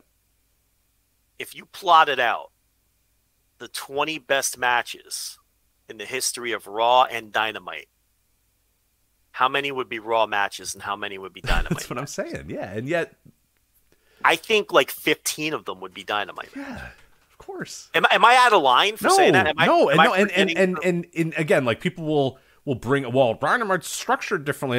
Dynamite, they give the opportunity. Yes, that's good. I like that. I am a wrestling fan. I would rather have a show where the wrestlers that are good are given an opportunity to have good matches. That's good. That's, you book this stuff. That for people say, well, you can't really compare them because, you know, Raw isn't really, no, Raw could be that. It's just not. Yeah. Yeah. Well, I mean, I don't know. I mean, I'm sure other podcasts would have other opinions on this, but I can't wrap my head about where they're coming from. I mean, you just like a completely different kind of wrestling than I like, I guess. I just, you know, but yeah, you get a Dynamite like last night's, and then it's just like these little things. I call it, and people have now kind of memed it on our Discord, is the Brandy promo. I forget what it was, but I was reviewing an episode of Dynamite, and it was the week after Brandy had some bad promo or whatever. And I was like, this show is giving you more great wrestling than any American television wrestling show has ever given you by leaps and bounds, like you said, right there. If you compare them top 20 matches on free television history, there's a good chance that more than 75% or at least 75% are going to come from a show that's been around for a couple years. And yet the Discord is just overwhelmingly... this one bad. If I have to hear one more thing about the fucking Truth Busters, whatever the fuck their name is, this week, who cares? It's like, this girl was great, and I'm hearing, I can't believe they pushed the Truth Busters and the Trust Busters. Who cares? Who cares? The littlest things get people so upset about Dynamite when the show is usually pretty fucking great. It's just so weird. The standards that they're giving you, but then it's like, I don't know, that Dan Lambert promo sure did suck. Who cares? It was 2 minutes. Like, I don't care being in the tournament. Who cares? Who cares? It's almost like the WWE fans actually, you know, have it better. Like, they have the better outlook, right? Like, they'll be excited about Dexter Lumis. The littlest thing. The littlest thing gets them excited. The AEW fans, they'll, you know, you have one or two bad segments on a 2-hour Dynamite, and they think the show sucks. Yeah, they're going out of business. Oh, we're going out of business. Yeah, Tony has lost it. Oh, Tony, he's lost his touch. He doesn't know what he's doing anymore. He's lost his touch. It's like, okay, you're not gonna like every segment. Yeah. I mean, you know, it's just like I've reviewed every Dynamite ever, and there hasn't been a single Dynamite where I liked every segment. I mean, you could be a great Dynamite and have two segments that I didn't like. I mean, it's just, you know, they do seem to be harsher critics, the hardcore Dynamite fan versus the hardcore WWE fan. But the hardcore WWE fan, they've had what they love dumped on for so many years that they feel like they have to counter that. I think that's what the mindset is. They feel like they have to overcompensate for Raw and SmackDown because Raw and SmackDown have been whipping boys for so long to a lot of people. So I think that has a lot to do with it too. But in terms of AEW, we're building up towards All Out. I said this behind the paywall today. I'd like your take. Punk Mox after one segment feels like a super hot match, and I'm already convinced. I don't need to know a single match on All Out. If Punk and Mox is going to be on All Out, that pay-per-view is going to be a wild success. That's how I feel.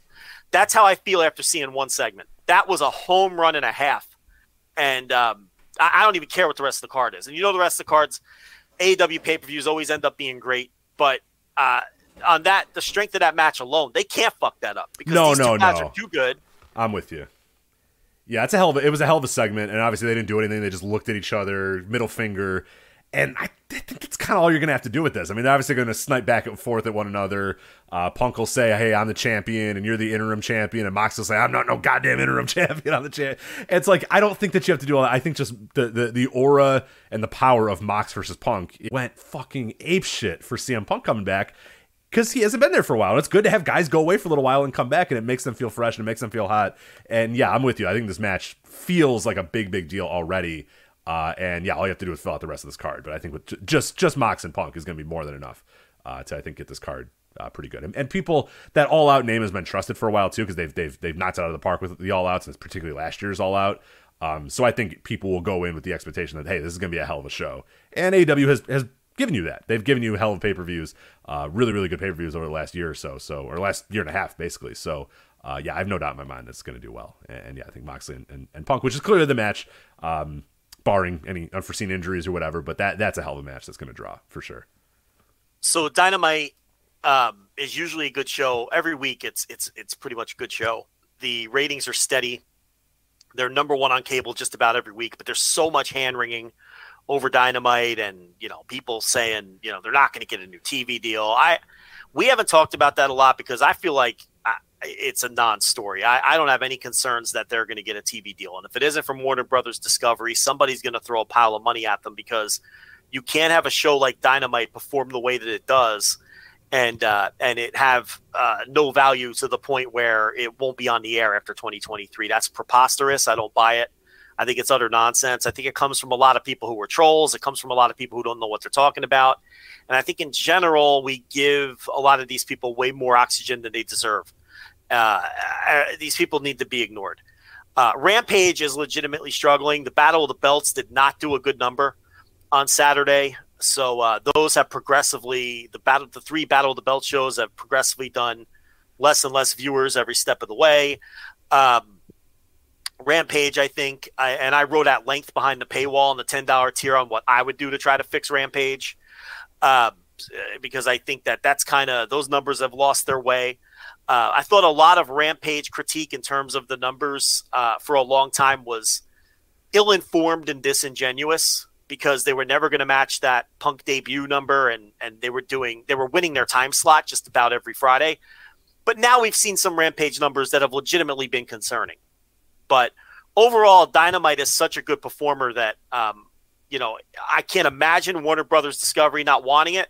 But if they don't, I think that somebody else will. So we'll see how that all shakes out in 2023. But I think All Out is going to have a very much a big main event that fans are into.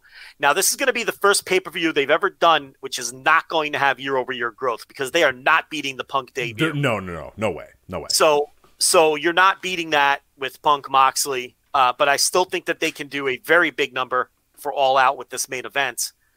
And overall, I mean, there's a lot of weird doom and gloom around AEW that I do not understand.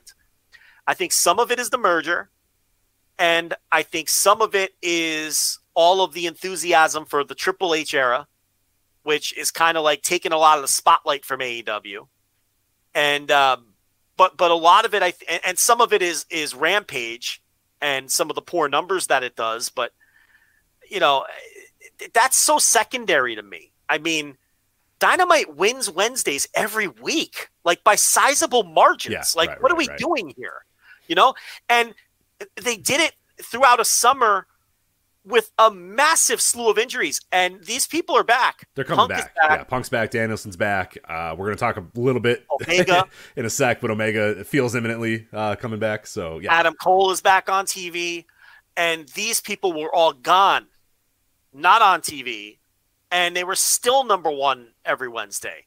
So, and I said this behind the paywall as well. I think this fall, as we move from summer to fall, I think Dynamite's numbers are going to go up because all of these stars are back and All Out's always a huge show. And so I think the numbers are going to improve from this point forward. So I don't know. When I look at big picture AEW, I think they're in a great position. And, you know, maybe Warner Brothers Discovery does decide that they don't want to pay a lot of money for Dynamite, but they're getting a bargain right now. And I think that other television executives know that AEW is a gigantic bargain. Dynamite's a big bargain. And I want your thoughts on this. I think a real dark horse for Dynamite and for AEW is Fox. And let me lay this out for you. Interesting. So Fox proper or one of the Fox FS1s proper. Or whatever. Okay. So Fox proper. Okay. Because it's $1 billion less or about $500 million less that you're going to have to pay. It's going to be so much less for them to. Now, we know they're lukewarm on SmackDown as it is. Sure. Right. We know that. Like, that's reported. OK, they're not like disgusted with the performance, but they were expecting more. OK, that's fair to say. And it cost a $500 million. OK. They can get AEW cheaper in the next round, and yeah, Dynamite probably isn't going to do the 2 to 2.1 million viewers, or maybe it will, but let's just work under the premise that it won't. And let's work under the premise that it won't do quite the same 18 to 49 that SmackDown does. But you're also getting it at far less money. And you can get more value out of it that way. Because even though it might come up a little bit short based on what SmackDown was doing, by paying so much less for it, you might end up coming out ahead. And they might not want to give WWE a raise for SmackDown. You know, because now they're going to have to pay. That's how you have to measure this. Yeah, there could be some optics thing of what are we giving you guys a raise for? Because we're going to have to. It's a classic. It happens in sports all the time. For people that need a sports analogy, is you have a player on your team and their contract is due, and you think that that player is good. You like that player, but you don't want to pay them the amount of money that they're worth because another team probably will pay that person what they're worth, but you don't want to be the one paying them what it's worth. But you don't hate that player. You don't think that player sucks. You just don't want to pay them $200 million a year or $200 million over 7 years or whatever. You know, that in basketball happens all the time with guys getting like max contracts and stuff. A lot of times these teams will just say, hey, look, you know, we like this guy. You know, he's a good player. We don't want to be the ones that pay him, you know, a quarter of our entire salary cap. And WWE might, or Fox might be in the same position with WWE saying, look, you're obviously you're a good property to have. You're this sort of thing, but if we have to give you a raise, the optics of giving you a raise when we are disappointed by your ratings, that we are disappointed by the overall numbers that you brought in, that could definitely feel weird. Where they could say, hey, look, we can save some money on this end by getting another property that is pro wrestling that we can get for a quarter of what we're paying you guys, which is still a very good amount of money, or half of what we're paying you guys is still a very good amount of money for AEW. They'll take that in a heartbeat. If we can get them for half of what we're paying you, and they can produce 75 to 80%. Right. And we have to give you guys a raise because that's how this game is played. Right now, it's a value play. Right. Like the optics of giving them a raise might seem weird to Fox, saying, hey, look, we don't, you know, it's good to have you guys on the network, but we don't want to be the ones that pay you a full $1 billion. And not even necessarily just the optics of giving them a raise, but just the pure dollars. I guess the dollars and cents of, yeah, do we want to give you guys $1 billion? Right. We want to give you guys $750 million now to get the same demo and rating that the steady numbers that you give us every week. Well, we can pay these guys fucking whatever, throw it 350 or 400 million or whatever, and they're going to give us 75% of what you give us. So we're coming out ahead in the end. You know, so I don't know. I see Fox as a dark horse. I don't know anything. I'm not making any predictions, but could I see a scenario like that playing out? Especially if, you know, Nick Khan wants to get, or not even necessarily, or if Nick Khan's, or if WWE's other partners want to get all of WWE under their umbrella, if NBC wants to get everything under their umbrella, you know, maybe they want to bring SmackDown into the fold. And maybe it's better for WWE to have everybody under one umbrella. Well, now that opens up Fox, and maybe Fox figures, hey, this wrestling shit did well on Friday nights. It carries us through the summer, and we've got this brand, which we can get at a discount, and they can give us similar performance at worst. You know, so that anyway, I see Fox as a real dark horse in all of this. I see, at the very least, I do see other players in the mix.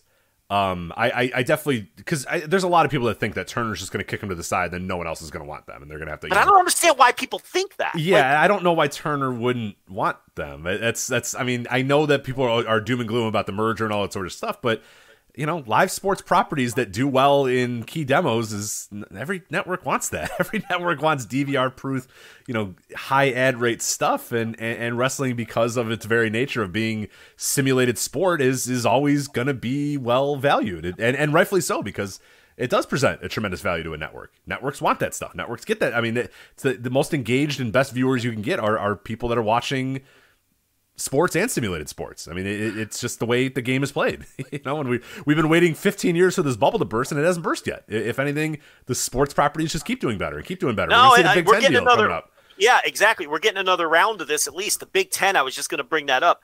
They have left ESPN. God, they're going to get such a big bag of money. They have left ESPN after 40 years of being on ESPN, and what they did was what WWE did.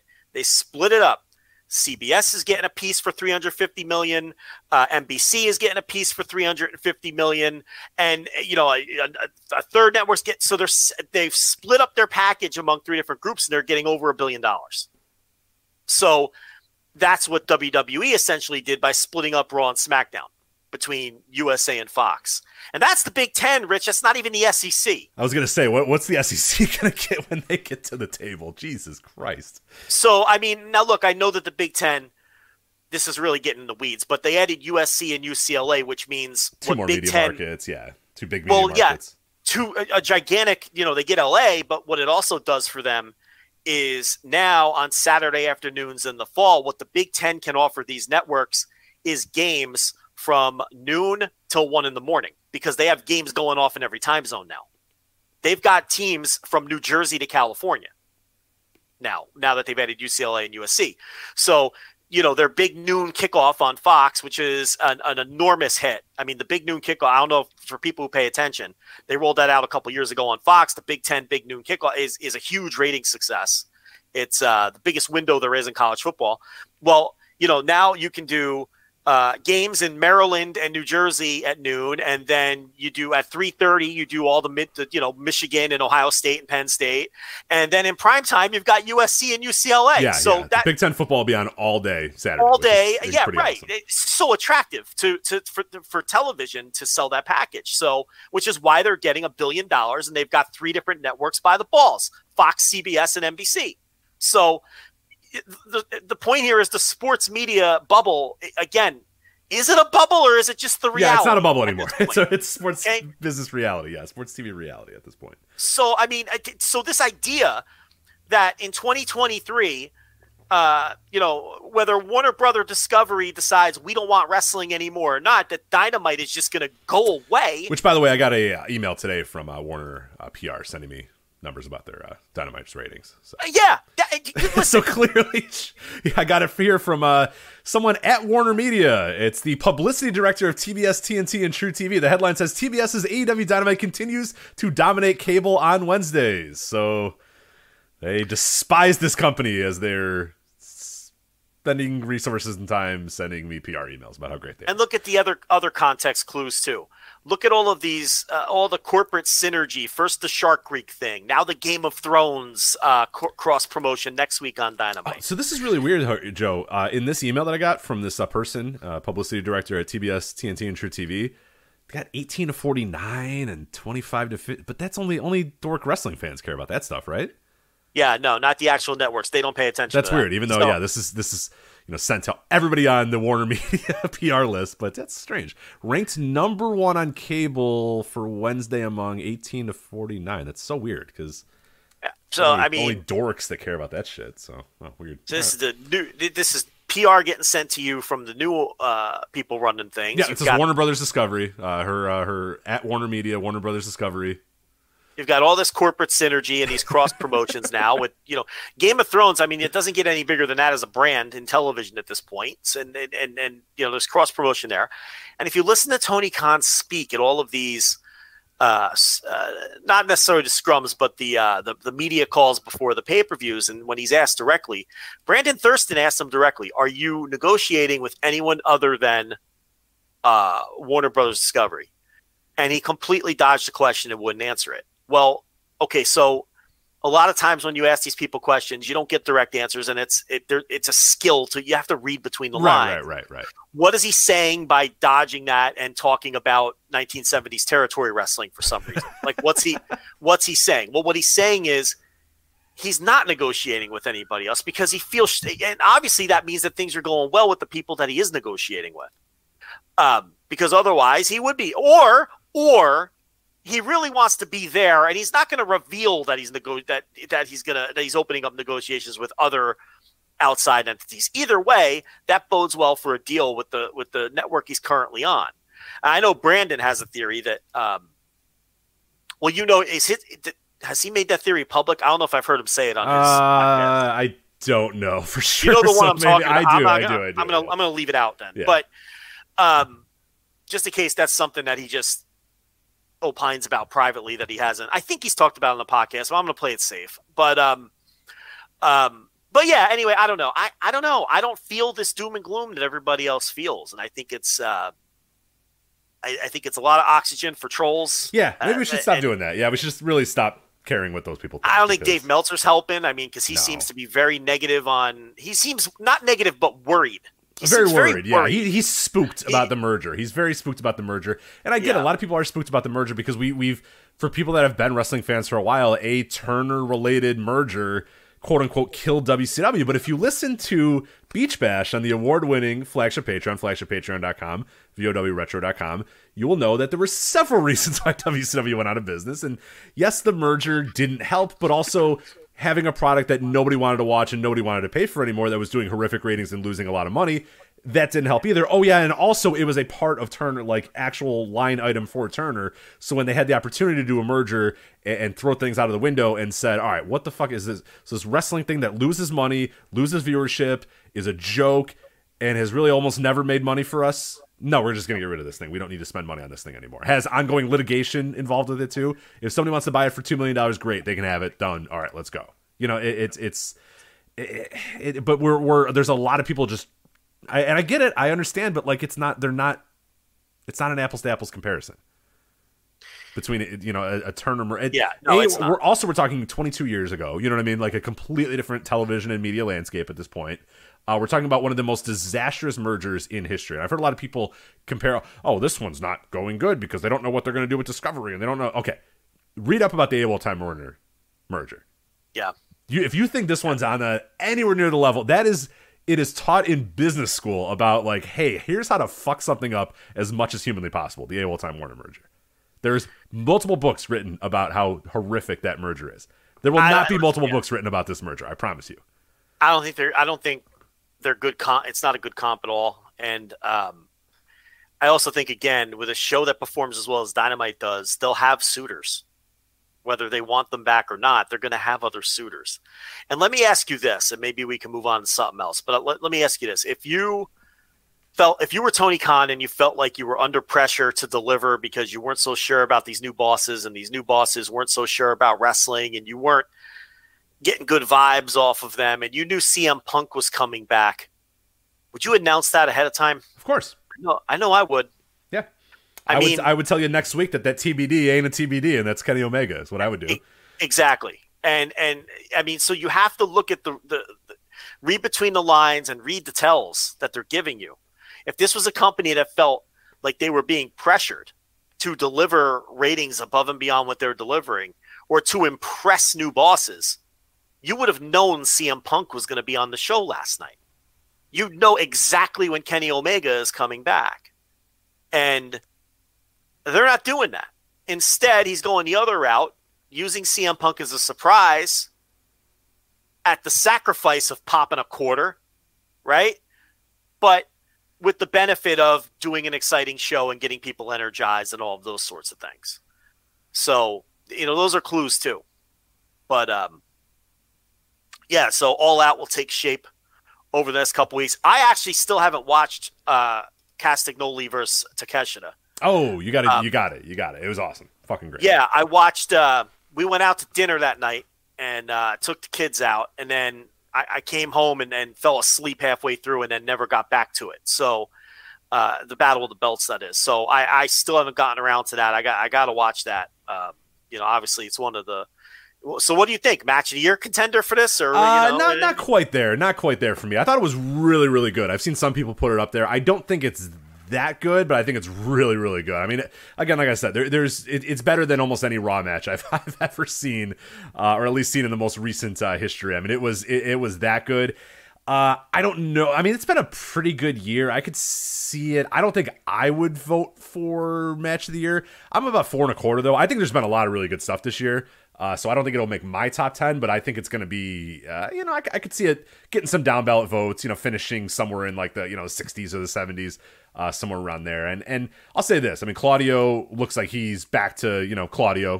He really feels like he's firing all cylinders right now.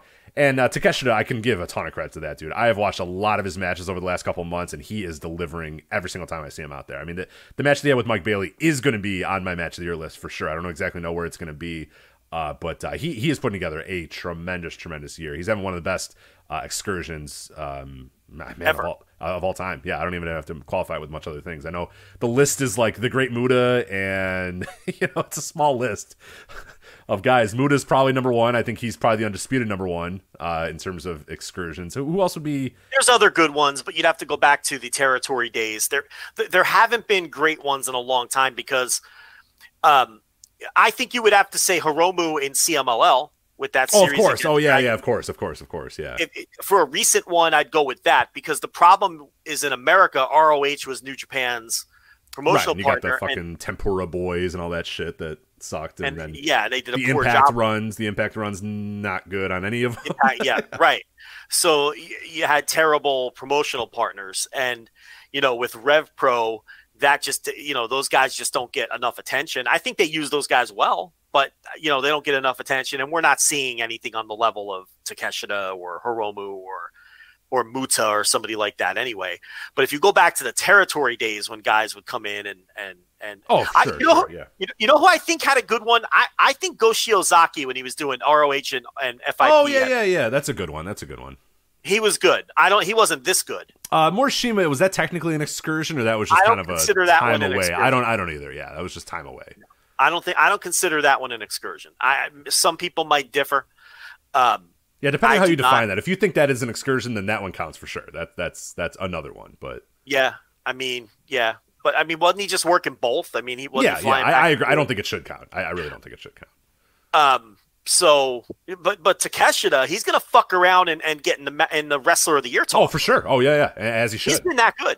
He's, if it's Wrestler of the Year by non-observer, if it's most outstanding in observer definition and Wrestler of the Year by everyone else's definition, he's in that conversation. Now he's not in the Flair Thez MVP conversation, but he's without question in a bell-to-bell Wrestler of the Year conversation. He has to be at this point. So.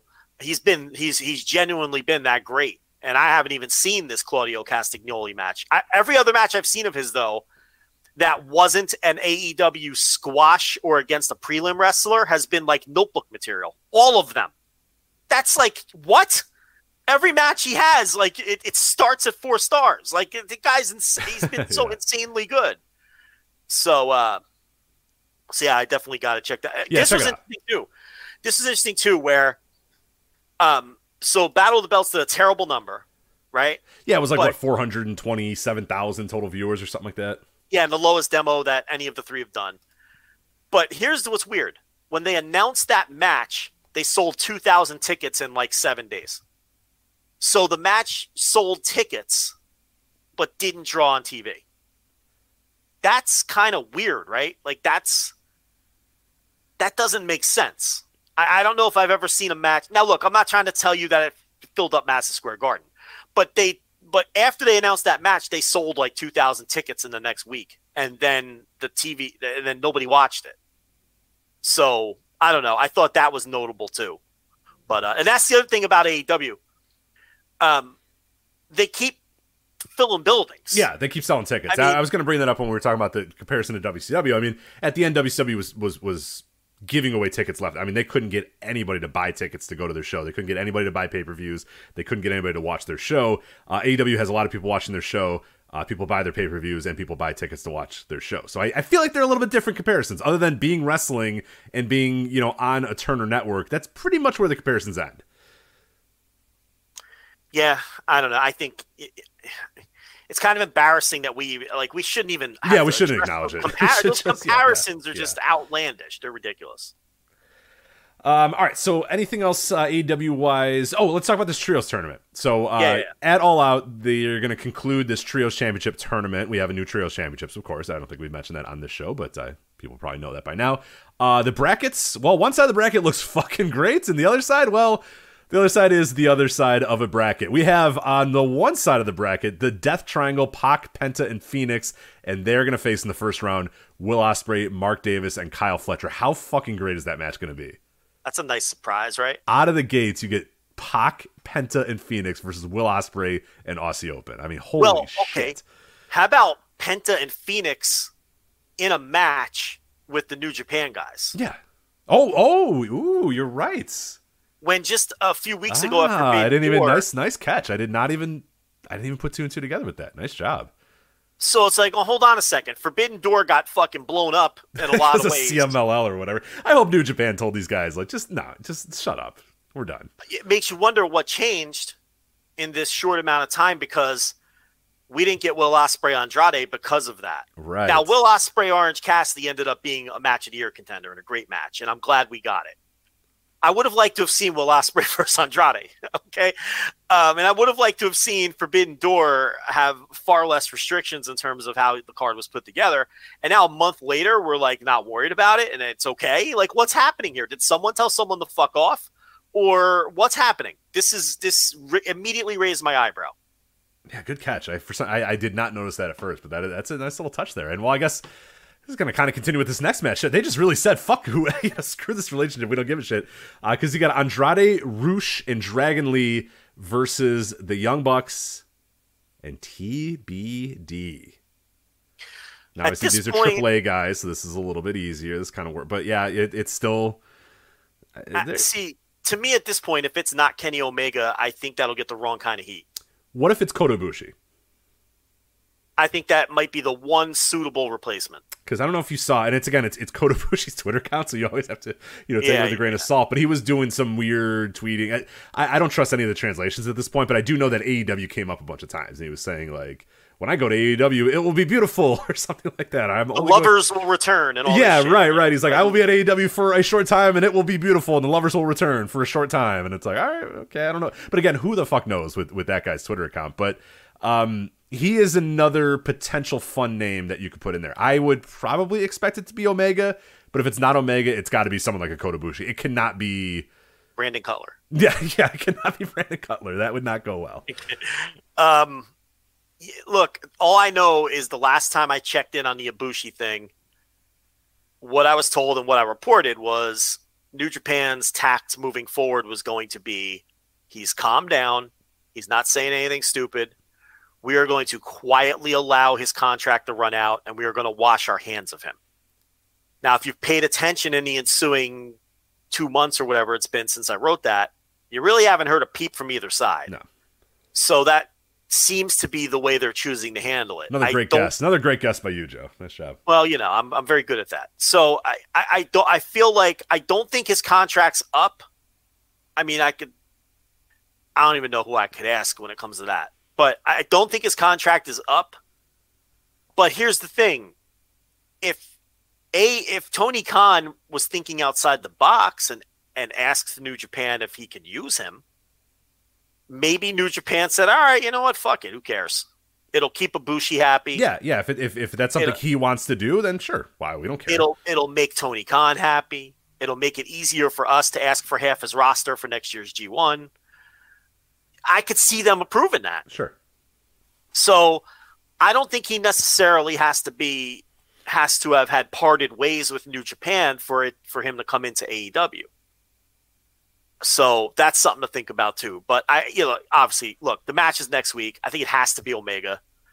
But you're right. I think the only person maybe on this earth that it could be where the fans won't shit on it is maybe Kota Ibushi. But again, that match is going to be phenomenal. I mean, whoever that is. Yeah, whoever the other guy is. Unless it is Brandon Cutler. Even if it is Brandon Cutler, I don't think it's going to matter. I mean, Andrade, Rush, Dragon Lee versus the Young Bucks, and whoever, it sounds like it's going to be pretty great. So that side of the bracket. Listen, Tone, get those claws into Dragon Lee. You know, you used them on the pay-per-view. And get his overdubbed New Japan music, please. Oh, absolutely. Please. Yeah. He let him wrestle his brother on the ROH pay-per-view, threw him a bone there. He's got him here.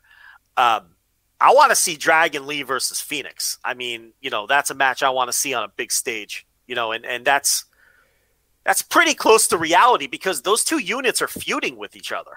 Like you could get Dragon Lee versus Phoenix on a fucking Dynamite or something. Screw doors. Doors are stupid. Open them all. I think I asked you this once before. Who you prefer, Dragon Lee or Phoenix? Phoenix. prefer Phoenix. Yeah, I like Dragon Lee, but I think I prefer Phoenix. I saw too many live Phoenix matches in AAW, like singles matches that he did. I think he can be a phenomenal singles guy. Dragon Lee, could he wear smaller tights? Is that possible? No, he could really, unless he comes out in a thong. Not really. No, that man, you get nothing left to the imagination on one Dragon Lee. And hey, look, if I looked like that, I probably would wear that too. So it's like he reminds me of like golden era Dragon Gate, where like Naruki Doi would wear like the tiniest tights, and Yamato would wear like no tight. Like you know what? He's a tiny tights guy. He's a tiny tights guy.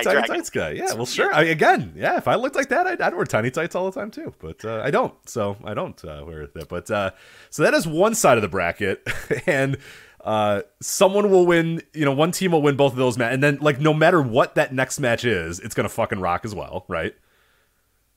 Oh yeah, like the winners of those two matches. I mean, how good? How good were Ospreay and Aussie Open in their six mans? Oh yeah, the build the Forbidden Door. Great. I mean, you know, and they won over the crowds and everything. And Aussie Open were legitimately people that I think a lot of people didn't know who they were. Not this pretend shit where nobody knows who fucking Tanahashi is. Like, I don't think people knew who Mark Davis was, and they won those crowds over with those TV matches. So yeah, any combination of those winners, and obviously the Bucks are going to win. Who do you think will win the other one? Do you think? You know, Ospreay and those two guys might only be in for a week. Yeah, so, yeah. I would imagine it's Death Triangle versus the Bucks team. Yeah. That's what it's going to be. Poor Kyle Fletcher going to eat another L. Right? Well, yeah. He's that's his. He's the L eater. He is the L eater, unfortunately, in AEW. So yeah, the other side. And then the other side of the bracket. So that side, you're like, whoa, this is going to be an all-time great tournament. And it still might be an all-time great tournament, but hey, you know what? Every tournament needs some lower seeds, some people that don't quite match up. But the other side of the bracket is Malachi Black, Brody King, and Buddy Matthews versus the Dark Order, Evil Uno, Alex Reynolds, John Silver, and or Preston Vance. Ugh. See, I didn't see Read those names. The Dark Order. Well, when you just got done, I know you're like the number one Dark Order hater, and I'm not exactly on their side either. Read the names that we just mentioned: Pac, Penta, Phoenix, Will Ospreay, Mark Davis, Kyle Fletcher, Andrade, Rush, Dragon Lee, Matt Jackson, Nick Jackson, and then either Kota Ibushi or Kenny Omega. Okay, like that's basically half of your top 50 list if you're making a top 50 wrestlers in the world list, right? Yeah. And now you have to read Evil Uno, Alex Reynolds, John Silver, and or Preston Vance. Yeah, I mean, just dorks. Everyone knows I hate the Dark Order. I'm just going to leave it at that. Silver can go. I mean, I'm not going to tell you the guy can't go, but he's so off-putting. Evil Uno just looks like a shindy dork. I can't. Yeah, I'm with you. Yeah, it's hard. He don't belong on Major League TV, regardless of what you think of his work. Alex Reynolds is the jaggiest jag that ever jagged. And, you know, Vance, I guess he's a prospect because of his size and his look, but and that might end up being a good match, but you're right. Like, you read those names and you're like, well, one thing doesn't fit the other here. And then, oh boy, the Trust Busters, Aria Daivari, Parker Bordeaux, and Slim J. I love, if I had told you 3 years ago, Joe, two years ago, I don't think we knew who Parker Bordeaux was 3 years ago. If I told you 2 years ago, hey, Joe, there's going to be a team in AEW, and it's going to be Aria Daivari, Parker Bordeaux, and Slim J. Yes, that's Slim J. Would you ever in a million years believe me? You can't discount anything in wrestling. This is like these three men. Slim J. Like, what would have ever brought together Parker Bordeaux and Slim J? Did you see the Rampage spoilers or no? I did. You did? Yes. Okay, I did not. So don't spoil it for me, but there's like a chance Sunny Kiss could be added to this. Yes. Unless he just got squashed in the match. I don't know, because again, I didn't see the spoilers. But they're doing a storyline with Sunny Kiss on top of that, so you could throw that in there too. Yeah, it's just bizarre. You can't write anything off in wrestling. It's crazy. I will say this. Parker Bordeaux is being used the way he should be used here, as opposed to the way he was being used in NXT 2.0, where he was like an escaped convict who was under the spell of whatever it was. Was he an escaped convict? I guess he kind of was. He was wearing like a convict suit, and he was bald, and he made weird faces. Now he just looks like a badass and makes weird faces, which is probably the better route for him. Now he's doing what he should be doing. He was Josie's janitor or something. I don't know what he was in NXT. He was either a janitor, or a garbage man, or an escaped convict. Yeah, he was a Duke the Dumpster Josie or Nails. Yeah. So we got Ari Davari, Parker Bordeaux, Slim J, and they're facing the Best Friends. So.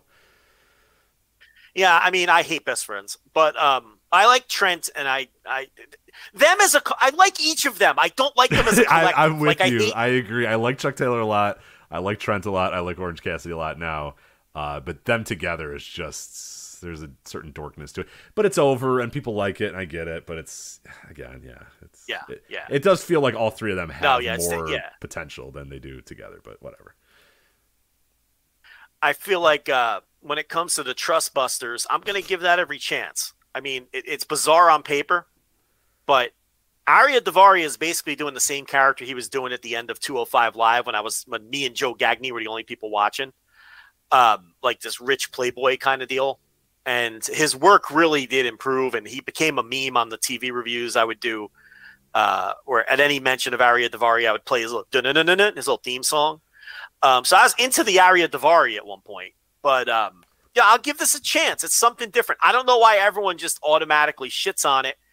I know it looks weird on paper, and maybe it'll suck, but, Ari Davari, I think, is a guy. I know you're down on him. You're just over there cringing as I say this, but because you've seen a lot of him on the indies. That's the thing. Yeah, he's fine. Like he's good in if he's gonna be a mouthpiece, I think that's a good role for him. If he's like the dork of the team, that's fine. You know what I mean? Like he's fine in that role. That's fine. I could point you to some nifty little 8-minute 205 Live matches you'll never watch them. Make that list for me, Joe, please. Tonight, if you can, make that list so I can watch them tomorrow right away. So that'll be on the bottom of your priority list, and you'll never watch them. But I don't know. So they're probably just going to lose anyway. They're going to lose in 3 minutes, and then they're going to be back on Dark, and you're not going to. Yeah, they're just a lost post. The Best Friends are going to beat them. As far as the Dark Order versus the other Dark dudes, I have no fucking clue what those guys, the Malachi Black Brody. I imagine they beat the Dark Order. Then you get the Black King Matthews versus the Best Friends, and that. Yeah, I don't know. But either way, like I think it's not going to take long for that side of the bracket to kind of get okay, and the other side of the bracket, everything you're going to get in that side is going to be great. So I think you're getting House of Black versus Death Triangle in the final. And I think conspicuous by absence is Adam Cole and Red Dragon, and they're going to cost the Bucks a match at some point in this tournament. There you go. How about that? I like it, yeah. Because you need a way for those guys to lose, and you need a way to kind of build them up for something all out, and I think that's probably a good way to do it. So because they don't have – I thought Cole and Red Dragon would be on the other side. And I'm glad they're not. Is O'Reilly still okay? Well, I guess he came out. Yeah, I guess he's fine now, right? I just figured I thought after last week that was going to be your tournament final, but they're not even in the tournament. So I think you're just going to get some kind of match between those two groups at All Out. And I think the final of the tournament is going to be House of Black versus Death Triangle, since they've kind of been programmed together anyway. I mean, they kind of moved Death Triangle into a feud with Los Ingobernables. But this is AEW, where when feuds end, they still simmering. Yeah, you know what I mean? So it's not like you're not supposed to remember that Death Triangle and House of Black had this feud going. So that would be also make sense as a final. So I think Death Triangle will win the tournament. I think they'll beat the New Japan guys, who will just be in for a week. They'll beat their current rivals in the semi, and then they'll beat their old rivals in the final. So that's the finals, of course, will be at All Out, as we said. So we know a little bit of what's going on at All Out. I think everything else will kind of come together. It's sneaking up pretty quickly. I did see some people be like, that's kind of early to bring Punk back. But it's like, nah, you got to get going. You know what I mean? Like, you're you're not that far away from this thing happening. I mean, it's what, one, we have one, well, how many more Dynamites? What, three? Yeah, three more Dynamites, right? That's it. Yes, yeah, and you're like there. That, and there's All Out. So yeah, shit, you got to get going. I think, like you said, I think just Punk and Mox is going to be enough to probably sell a bunch of, but you need to make this an overall good card, and I think they will. But yeah, it's going to take a little bit of getting to it over the next 3 weeks. So. The only thing is if Cole and or O'Reilly can't wrestle by All Out, right? Then you may as well have the Bucks and Omega win. So it's good that I can't. It's yeah, good that that's you can't, good. Like, I like figure that. It out. Yeah, that's good. You that's know? How a tournament should probably go. That's how a good wrestling company is booked, where you don't exactly know how everything's going to play out.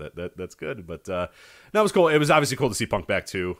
He was about to have his foot amputated last week, but now he's fine. So you get those reports from Comic-Con where, oh my God, Punk looks terrible. He worked everyone. Oh, fantastic. This is unbelievable, Joe. These wrestlers are over-exaggerating and in some cases even faking injuries. I just won't be a part of that. I'm not going to be a part of this sham of a business where this wrestler is going to walk with a limp, and I'm supposed to believe that this man might be exaggerating or flat out faking that he's hurt. I can't be a part of that. Walk with a limp, complain how much it hurts, and be grumpy to everyone, which is what he did. I was going to say, not that far off from what Punk probably would have done anyways. But yeah, could you imagine the bitch sessions that Punk and FTR Bald have with one another? Could you even imagine those two? Just complaining about everything somewhere in a locker room. I love it. As a man who complains about a lot of stuff, I would love it. I am not stunned that those two get along. That's all I'm going to say. I mean, they're guys would be great to sit at in an airport with. You know what I mean? Just everything bothering them, everybody annoying them. You know, why is this guy this close? That person's coughing. That Bald, he is just constantly aggrieved. I know. He's constantly aggrieved about something. That's why I like him more and more. I'm starting to like him a lot. It's just, it's one thing after another. Every time he talks, it's some melodramatic fucking speech about something. Like, it's just, geez, guy, have a beer and watch a game, for God's sake. Relax. It's unbelievable. In the hobby, it's not easy being a fan of ripping packs or repacks. We hype ourselves up thinking, maybe I can pull a Ken Griffey Jr. rookie card, but with zero transparency on available cards and hit rates, it's all just a shot in the dark. Until now. Introducing slab packs from arenaclub.com, the only repack that provides real value, a complete view of all possible cards, and clear hit rates for each one. Now, when I buy slab packs at Arena Club, it finally feels like I know what I'm getting. I was able to open an Arena Club slab pack, and I'll be honest, it was a lot better than what you normally do. Say you go to a card show and there's a random innocuous brown bag of cards, and yeah, you can open it and look, it's going to be junk. You know what I mean? Like, you know what you're probably going to get in those. Maybe you find that fun, and sometimes I do. Sometimes I like just opening up cards and saying, hey, look at some random cards or whatever. But if you're really in this game to find value and find particular cards, it sucks to have to buy these mystery packs, and it ends up being, almost nothing, nothing of value. Not with Arena Club. You can display, again, of all available cards, hit rates, grading, so you know that when you're opening up this slab pack, you are going to get something valuable. You are getting something good. And Arena Club, in addition to having those great slab packs we just talked about, is also a marketplace for card collecting, buying, trading, selling, displaying, all that sort of stuff. But those Arena Club slab packs, man, they are revolutionizing the repack game with transparency. After your pulls are revealed, they'll immediately be placed in your vault for safekeeping or trading and selling, and you can have them officially graded by Arena Club as well. So again, setting these things off, it's going to be officially graded by Arena Club. And the Arena Club grading process is accurate, fast, and transparent, with full grade rationale provided and explanation of how your card was scored. So whether you're buying, selling, trading, or displaying, Arena Club is the card collecting platform that you have to check out. So right now, I've got a special offer here for Voices of Wrestling Network listeners. You can get 10% off of your first purchase by going to arenaclub.com/VOWnet. Again, that's arenaclub.com/VOWnet. Now, that's a crazy offer. That's 10% off a $400 slab pack. $40 off right there. 10% off your first purchase. No matter what that purchase is, 10% off. Again, that's arenaclub.com/VOWnet. arenaclub.com/VOWnet for 10% off your first purchase on Arena Club. And we thank them for sponsoring the Voices of Wrestling Podcast Network. At Parker, our purpose is simple. We want to make the world a better place by working more efficiently, by using more sustainable practices, by developing better technologies. We keep moving forward. With each new idea, innovation, and partnership, we're one step closer to fulfilling our purpose every single day. To find out more, visit parker.com/purpose. Parker, engineering your success. All right, so that's AEW. Yeah, that's AEW. We are going to get to New Japan and 0-1, NWA, all that other stuff. Also, Impact Wrestling. I forgot to mention them. They have a weekend coming up in Chicago. I'm going to one of the shows, so we'll talk about that in a bit. But do want to let you know about flagshippatreon.com. We have mentioned it a few times. That, of course, is our Patreon tier. It's extra bonus Joe and Rich content for $5 or $10. You can get a ton of stuff. $10 gets you live episodes of the Flagship. So if you're listening to this on the free podcast app, you can listen to it a day in advance. You can listen to it live. You can get all that sort of stuff for the $10 tier. Also, any time we do instant reaction shows, instant reaction lives, you're going to get all of those on the $10 tier as well. All Out coming up, obviously, next month. We are going to do an instant reaction live for that. Those ones are always weird because I'm going to that show, so that one won't be like, it'll be live, but it'll be like an hour or so after the show, but we'll make it work anyway. We did for last year's All Out, but those are always huge shows. Those are always great ones. But yeah, everything we ever do live is all available on that $10 tier. Also, any of the written content that we do, and you have done a lot of that stuff as of late. I've been slacking a little bit on the written content, hopefully getting back to at it in the next few days, but you've been doing random TV reviews. We both did really, really well-received articles on Vince McMahon. But yeah, there's a lot available on that $10 tier, like the live stuff, like I said, Instant Reaction, Flagship Lives, as well as all of our written content, all available on the $10 tier. The $5 tier gets you all of our bonus audio, including the Thursday Dynamite reviews, which I mentioned. So every single week, you review Dynamite. Right now, it gets you all of the G1 Climax reviews. Every single night you've gotten there, you've reviewed them all. Just basically about, like a couple hours after the shows go on live. It's not very long after that you're getting an extensive review, spoiler-free recommendations at the beginning of every episode as well for the G1 Climax.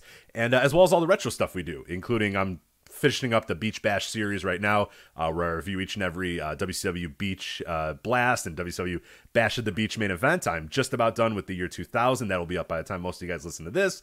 And the year 2000 has a lot of fun stuff. It's got Vince Russo working himself into a shoot and getting Hulk Hogan's pissed at him and he's suing him and all that sort of stuff. It had 1999, which just infuriated me to no end because WCW 1999 infuriates me to no end.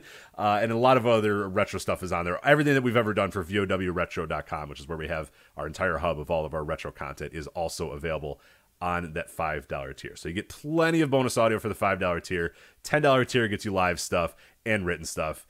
Great value on all that sort of both tiers. Just tremendous value, especially these last couple months. We've just put a ton of stuff on there for people. But anything that you're particularly proud of over the last couple weeks on the Patreon? I just think the written TV reviews that I'm doing on that $10 tier, the feedback I'm getting is tremendous. So I would think that people, if they subscribe to read that, would probably really enjoy it. Most of the reviews end up turning into essays or columns more so than these aren't you're saying, all right, so then Lash Legend came out and then she had a match and then she did this and then I give it 2 stars. Like, yeah, it's more of like a column about the show or some big picture topic from the show that you've then decided to read about, not necessarily, hey, here's what happened in each match, like, because that'd be boring and stupid and nobody wants to read that. I do very little in the way of move by move and just recapping the show. I do very little in the way of that. I do a little bit of that when it comes to like shows like NXT Level Up. And the reason I do is because that's firmly like a low level developmental show, and I think people are interested in the developments of the wrestlers. Sure. So when it comes to shows like that, I do more in the way of breaking down the matches themselves and giving my assessment of what I think of the talent. But when it comes to Rampage, which I pretty much do every week, and when it comes to, when I do Impact or if I do, some of the bigger shows, it's more big picture thoughts that I talk about. And I turn it into a column or an essay, and And I think that's just more interesting than just, I mean, you could read straight reviews of these shows anywhere. And quite frankly, I'd be bored writing something like that. So, you know, it's if you enjoy my writing, if you enjoy my audio, if you enjoy my perspective on things, I think you'd really like those. I do about one per week. There'll probably be about 3 to 5 of them per month. It's not like I do them on a certain day of the week and they're done exactly once a week.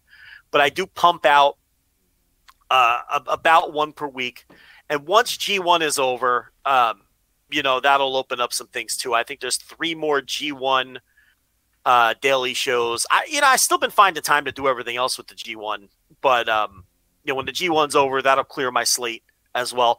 People keep asking about daily N1 victory audio, and I'm not saying I'm not going to do it, but I'm probably not going to do it. But I'll make a final decision because the tournament did start. Rich, did you see that Jack Morris defeated Kaito Kiyomiya? I did see that Jack Morris got a win. I went to go look at the N1 standings. And I saw Fujita like stack up. It was Go Shiozaki, right, that he beat on the first round. I was like, oh boy, here we go. Who else won in the first round? And I looked at it said Jack Morris :2, and I went, whoa, hold on a minute. How did Jack Morris, who I haven't heard of ever until a couple weeks ago, who did he beat? And then I found out he beat Kaito Kiyomiya. So Kaito Kiyomiya, who has all that momentum from the Muto win, so get it back. In this end now he's got a couple weeks. He's got a couple weeks to get it back with this new. Yeah, well, you know, if you have a chance to put Jack Morris over, you gotta put Jack Morris. No, you gotta put Jack Morris over. But yeah, anyway, the written TV reviews. There's a new Jovember up. Jovember's now 20 or 21 shows deep, so if you've been waiting to binge that, you know, now's probably a good time to do that. I have a couple other Jovembers that just need a couple finishing touches and to be sent off to Andrew Rich, and then they'll be up. So the pace is picking up a little bit with that. And Jovember's about to get real interesting because we're coming to the end of the Eddie Gilbert era and the beginning of the Paul Heyman era. So the next few shows will cover the infamous Ultra Class show where Eddie Gilbert quit. And all of the drama between Eddie Gilbert and Todd Gordon and Paul Heyman taking over and Gilbert feeling like Heyman stabbed him in the back, and because they were very tight before then. I mean, Heyman was only there because Gilbert brought him in, and you know, all the crazy rumors of Gilbert making a pass at Todd Gordon's wife, which probably is kind of believable, believable, yes. You know, and Eddie Gilbert being upset that Gordon decided to join the NWA. That was the real breaking point. I don't want to give everything away, but things are about to get real crazy on Jovember for the next few episodes. And I'm debating doing an entire show strictly on Eddie Gilbert. I think he deserves it, his legacy and all that, and everything that goes into that. So that'll be coming up soon. You know, the last Jovember I discovered a match that I hadn't previously ever thought about all that much that I now feel like is one of the most influential matches of the entire 1990s. I'm not going to tell you what that match is. You got to listen and find out. I wasn't going to tell anybody either. You got to listen and find out.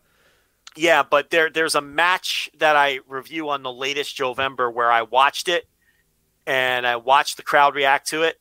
And I listened to Paulie Dangerously on commentary, basically break character, reacting to the match, and I thought to myself, holy shit, this might be the match that sparked the direction.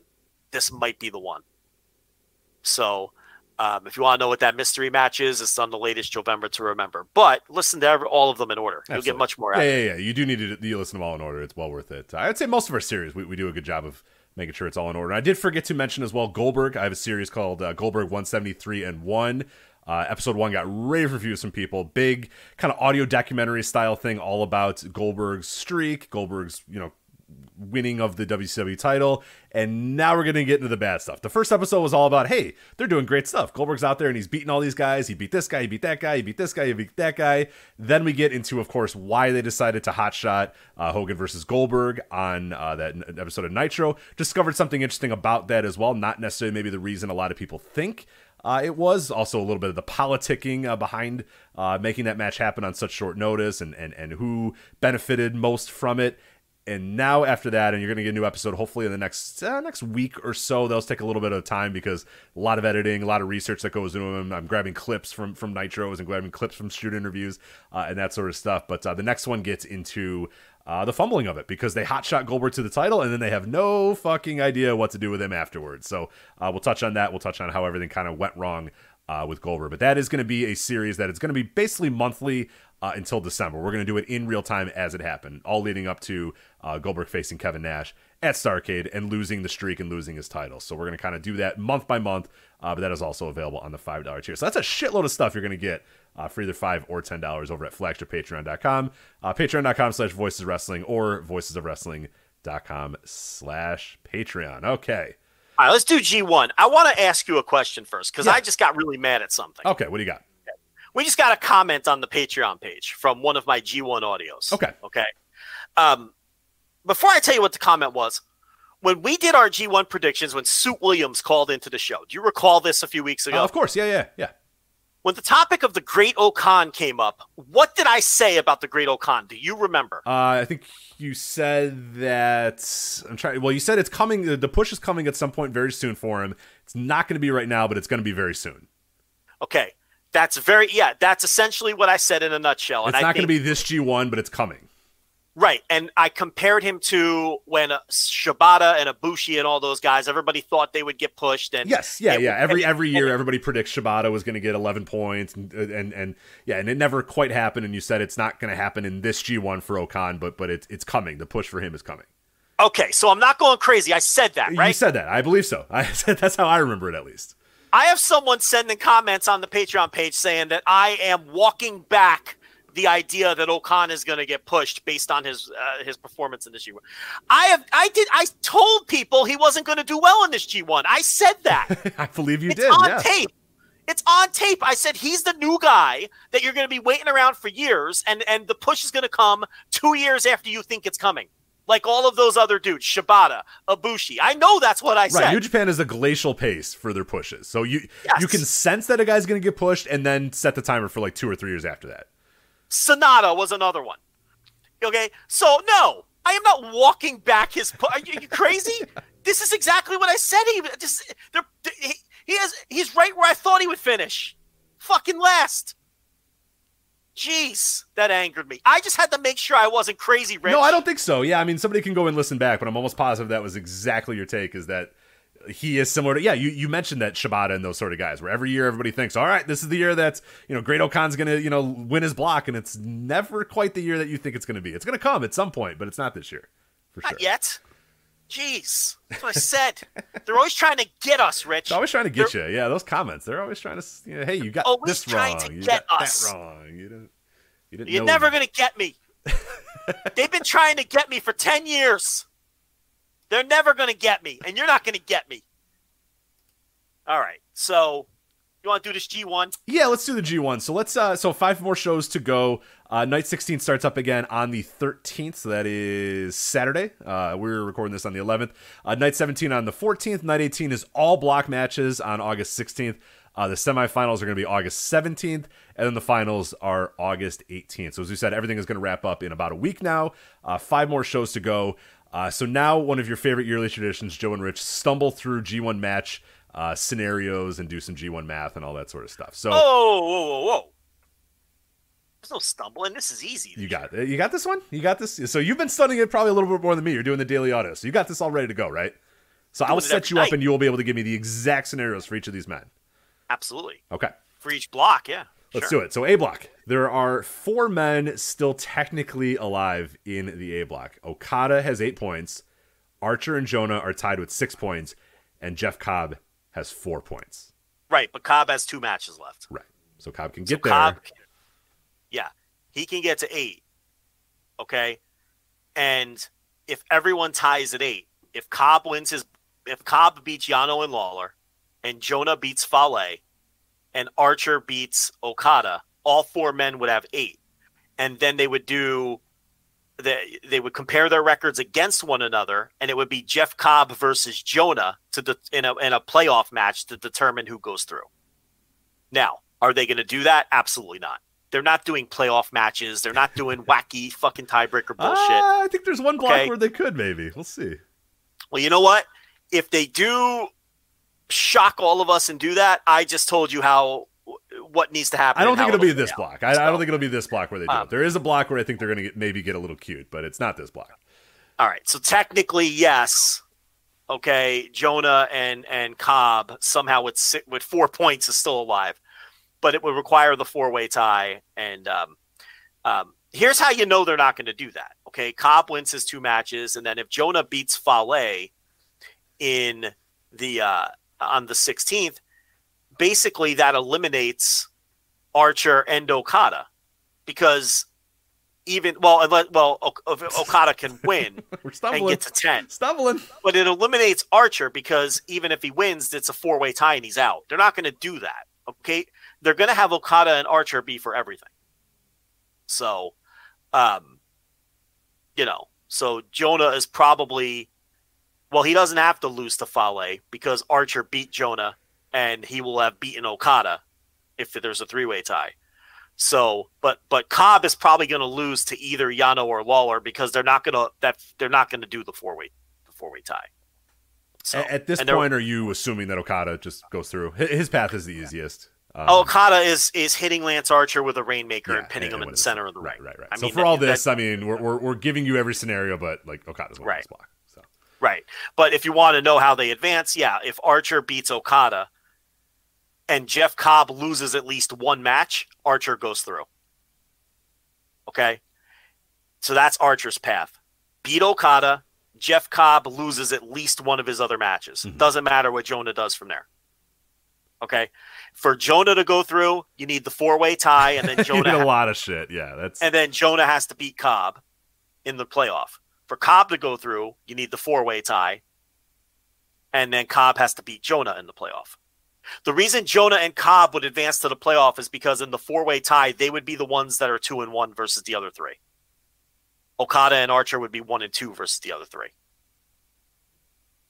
I think. Let's just move on. Okada's hitting that Rainmaker. Yeah, Okada's going through. B block, a lot easier here. You got two guys. Jay White and Tama Tonga are the only ones, I think, still in play. Is that correct? All right, so hold on. It would actually be Archer and Jonah that would be the ones that are this. You're good. You're not stumbling. You got it. Yeah. I'm doing great. Archer and Jonah would be the ones that would be 2-1 in the four-way tie, not Jonah and Cobb. So just to clear that there up. There it is. All right. So again, B block is nice and easy. Night 18, B block singles match, Tama Tonga versus Jay White. Win, go through. Yeah. B block, everyone's eliminated right this second, with the exception of Jay White and Tama Tonga. Right, who are facing each other on the 18th. They're on the final night. On the final night. Yeah. Night 18 on the 16th. The 16th. In fact, the Jay White Taichi match coming up on the 13th is meaningless. It does not matter if Taichi wins that. In fact, if Jay White is still sick and if they keep him away because they suspect they're afraid he might have COVID or whatever, he could forfeit that match against Taichi and nothing changes. It still comes down to Jay White and Tama Tonga for the entire block on the 16th. So B block is only one of the remaining four matches matters at all. They dodged a bullet too. God, imagine if they built up some weird tricky scenario where Jay White had to beat Taichi or whatever, and you have this thing where he's sick or he can't quite. Yeah. They're not sure. They got smart by saying, you know what? Who cares if there's a worthless match in between? We want to build to whatever this match is going to be. They didn't get too cute, and it bailed them out, because if they were cute during this, you could have some issues where Jay White's got to wheel himself out there and just figure something out, because you have him forfeit, and it could have had all sorts of. But they made it not cute. They just said, all right, the match that's going to matter is the match on the final night. Jay White versus Tama Tonga, Bullet Club versus ex-Bullet Club. It just works perfectly. So I'm glad they just went as basic as they could with the B block. We know who it is. We know what the match is. That's perfect. And I think Tama Tonga's winning that match. That's interesting. Hey, and my pick. Did I pick Tama Tonga when Suit Williams? Just say you did. I did. I was setting you up to say, yes, Rich, you were right. You did pick Tama Tonga, because I did. I'll never get the credit for it.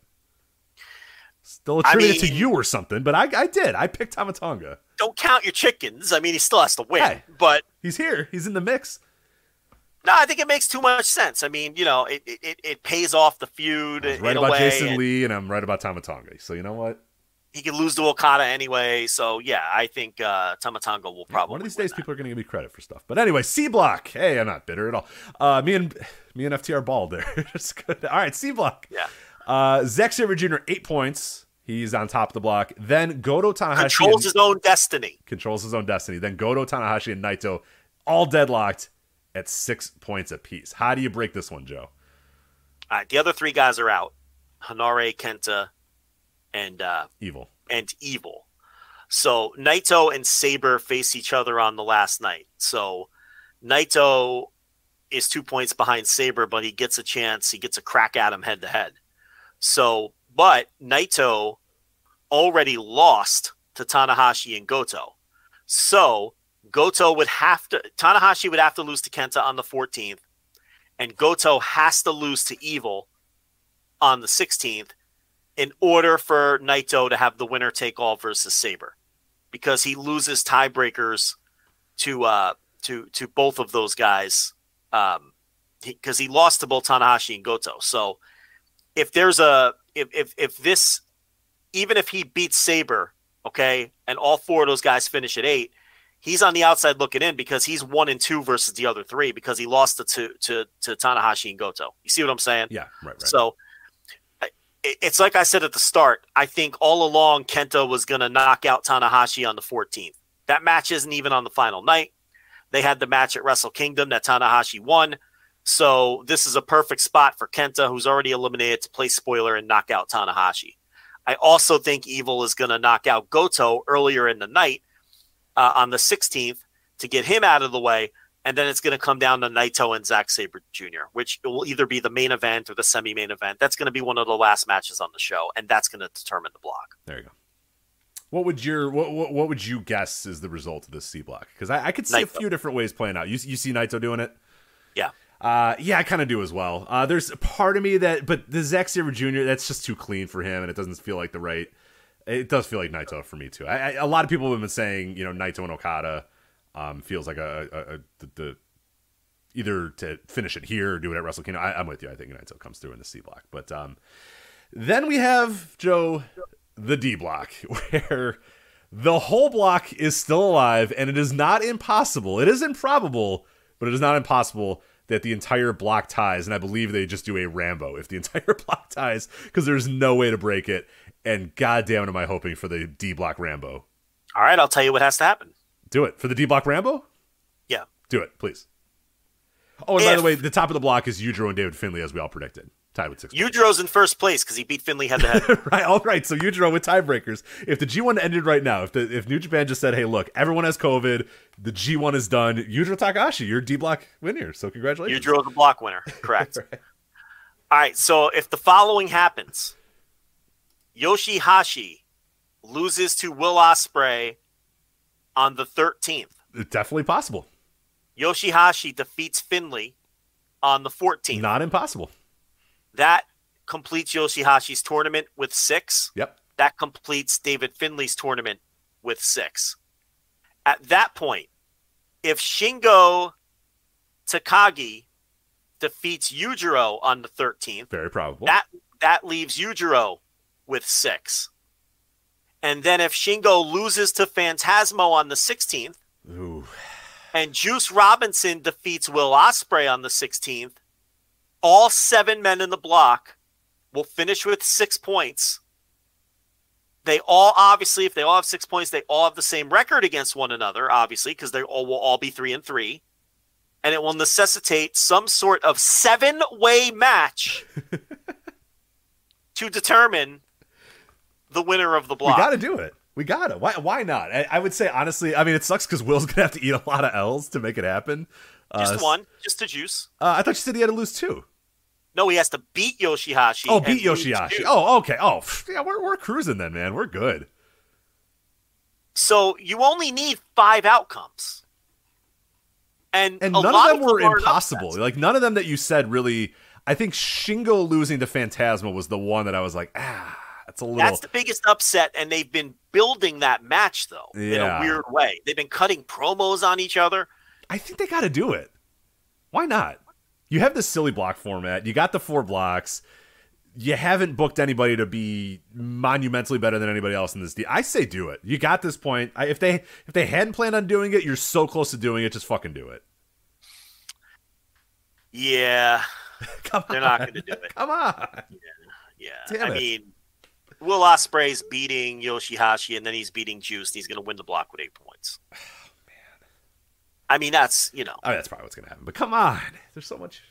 So Finley loses. You can win a 7-way match. That's fine. So Will beats Yoshihashi on the 13th. Finley loses to Yoshihashi on the 14th because Finley can't get to 8 because he beat Will. Okay? So that's how those 2 matches are going to go. Shingo, I think, is going to lose to Phantasmo. The only thing is if you think Shingo is going to win the block. Okay? Shingo, if he beats Yujiro and Phantasmo, he goes to 8, and it knocks out Yujiro. Yeah. And then Juice Robinson can spoil Will. Well, actually, you know what? It wouldn't matter because Shingo beat Will. Right, so then yeah. That would make Will and Juice meaningless. So they're not going to – listen, Will Ospreay is beating Juice and winning the block. I hate to ruin it for everybody. Yeah.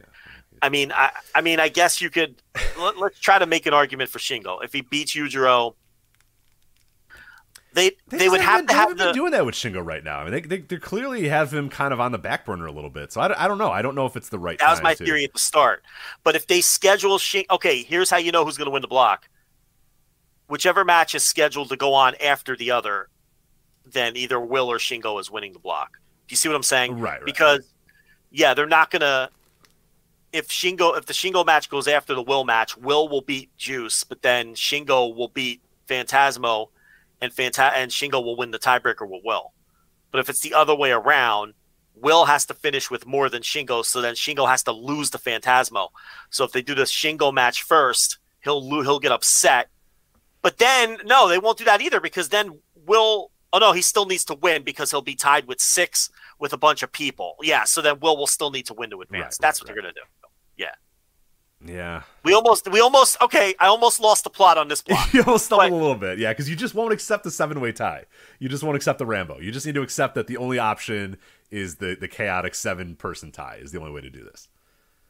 Yeah, that's not happening. But probably you're right. So then, with your logic, and I think I had the same predictions that you had for Okada, obviously in the A block. I think we both agree with that, right? Yeah. B block, I could see either scenario. I would assume Tama Tonga, but you could do Jay White and Okada too if you really, really want to. I say B block is pretty open. I think that's a close flip. Unless they feel like in this new world we have that they need Jay White Okada to sell tickets on the side. Right. That's it. Because Tama Tonga and Okada you're not giving up a match that anyone was going to pay to see ever. So it's fine. Right. So if you want to do that, that's fine. Either one of those scenarios I think is fine. So the B block I think is kind of a 50-50. I lean towards Tama Tonga. It just makes a little bit more sense. But I could absolutely see Jay White doing it. So either of those two, those are the only two guys that are obviously there. So it's a little bit of a cop-out. But I don't know. I can't really call it. I think I'd probably go Tonga, but I could definitely see Jay White there too. So Okada, either Jay White or Tonga. The C block, I'm with you. To me, the story has felt like Naito winning this thing. Just classic G1 booking. We kind of know the heartbeat of a Gato booking. And Naito going down early and then having to kind of recover his way and get back up to the top just makes all the sense in the world. And it does feel like it's time. He's been away for a little while. It does feel like it's time to get Naito kind of heated up a bit. So I think winning that C block is probably a good way to do it. Do you see any other person that you would put any % chance, or are you pretty much 100% locked in on Naito? Well, yeah, Goto needs a wacky tie scenario. No, Goto, come on. Goto's out.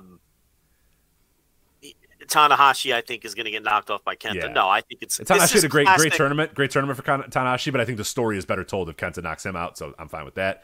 And then Zack would be the only other guy, but I think it's pretty clean to just have Naito beat Zack. Yeah, well, Tanahashi beat Naito, Zack, and Evil. Those are good wins for him. Yeah. The other thing about Tanahashi is he didn't win a single match with the high fly flow. Make of that what you will. Interesting, yeah. And he put over Hanare, which... And I said at the time when Hanare beat him on night one, I'm like, this is Hanare's. That's it. He doesn't need to win another match. His tournament's made. He beat Tanahashi, and he didn't win another match. So, but this is classic Gato booking. he even with a 6-match G1, he found a way to do it. Yeah, he's still found a way to do it. Big comeback story. Yeah, so I'm with you. I think Naito in the C block, he's probably the only guy that I honestly see coming out of that C block. And then the D block, I think the only logical explanation is the 7-way tie, and then the sack races on consecutive Sundays to break it. So maybe Yujiro just hits that pimp juice. Yeah, on I was going to say he should just shoot on him. Yujiro should just shoot on Shingo and win. What are they going to do? You know that match on the 13th, Yujiro Shingo. That's a big match. No, Yujiro can clinch it. Yeah, I know. It's a huge match. If he wins, the block is over. Shingo gets distracted by Peter. He's too distracted by the booty. And yeah, Yujiro just rolls him up and wins it. I think that's totally plausible. Because he's got the tiebreaker on Finley. And the only other guy that can get to 8 would be Yoshihashi. And he has the tiebreaker on him. So Yujiro... You know what? This isn't the worst. I mean, it's not going to happen, but let's go to the assumption that this is going to happen. I mean, we're talking about, so we got Okada and Tama Tonga on one block, right? Yeah. Not a match that anybody, you have to pay to see or whatever. You get no limit. No limit, that's right. On the other side. Semi-main event. Also, I blew that. Will can get to 8 and he didn't.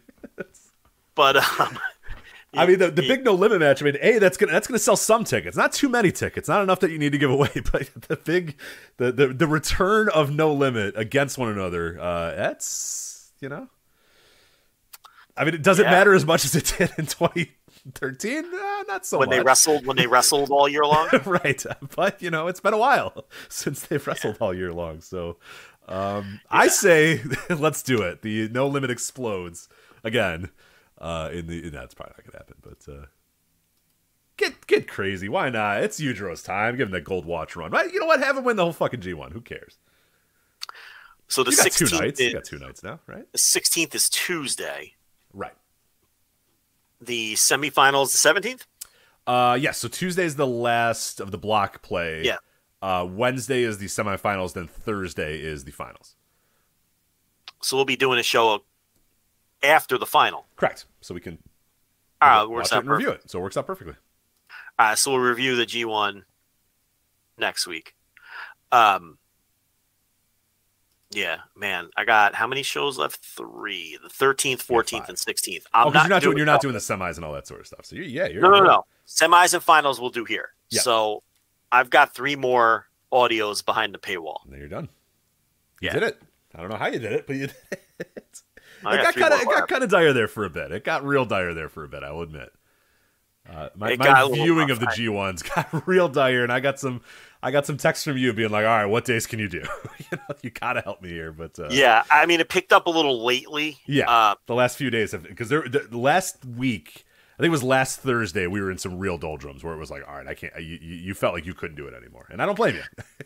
The problem is just trying to come up with things to talk about. Yeah, it's hard. I mean, you get 2-3 shows in a row and they're all the same and you're struggling to come up with angles to discuss. But the last couple shows have picked up some. I thought the last show with Okada and Tom Lawler and Goto versus Tanahashi, those 2 matches were really, really good. Oh, yeah. Dude, Tanahashi, he's had a great tournament. He has. That Tanahashi guy, dare I say it, Joe, I think he is a good professional wrestler. He's nifty in the ring. He said, honestly, the Goto match I loved. Absolutely loved it. Just hard hitting. Goto with the accidental blood just pouring out of his mouth. It looked great. I still love that Hinari match. The Tanahashi Hinari match is still one of my favorite matches this entire tournament. Yeah. He's great. He's a great wrestler. He's been good. I think Osprey Shingo's been the best match overall. I don't know what's happening over at Rich's house here. Fucking phone doing weird shit. Anyway, I think that Ishii versus Chase Owens was a sneaky good match on night 13. Okada Jonah was good. It's picked up lately. I did like Okada Jonah a lot. Yeah, and it helps to have Shingo and Will definitely helped a lot too. So. On the 12th, night 12, yeah. I did not. I did not listen to your review of that, but.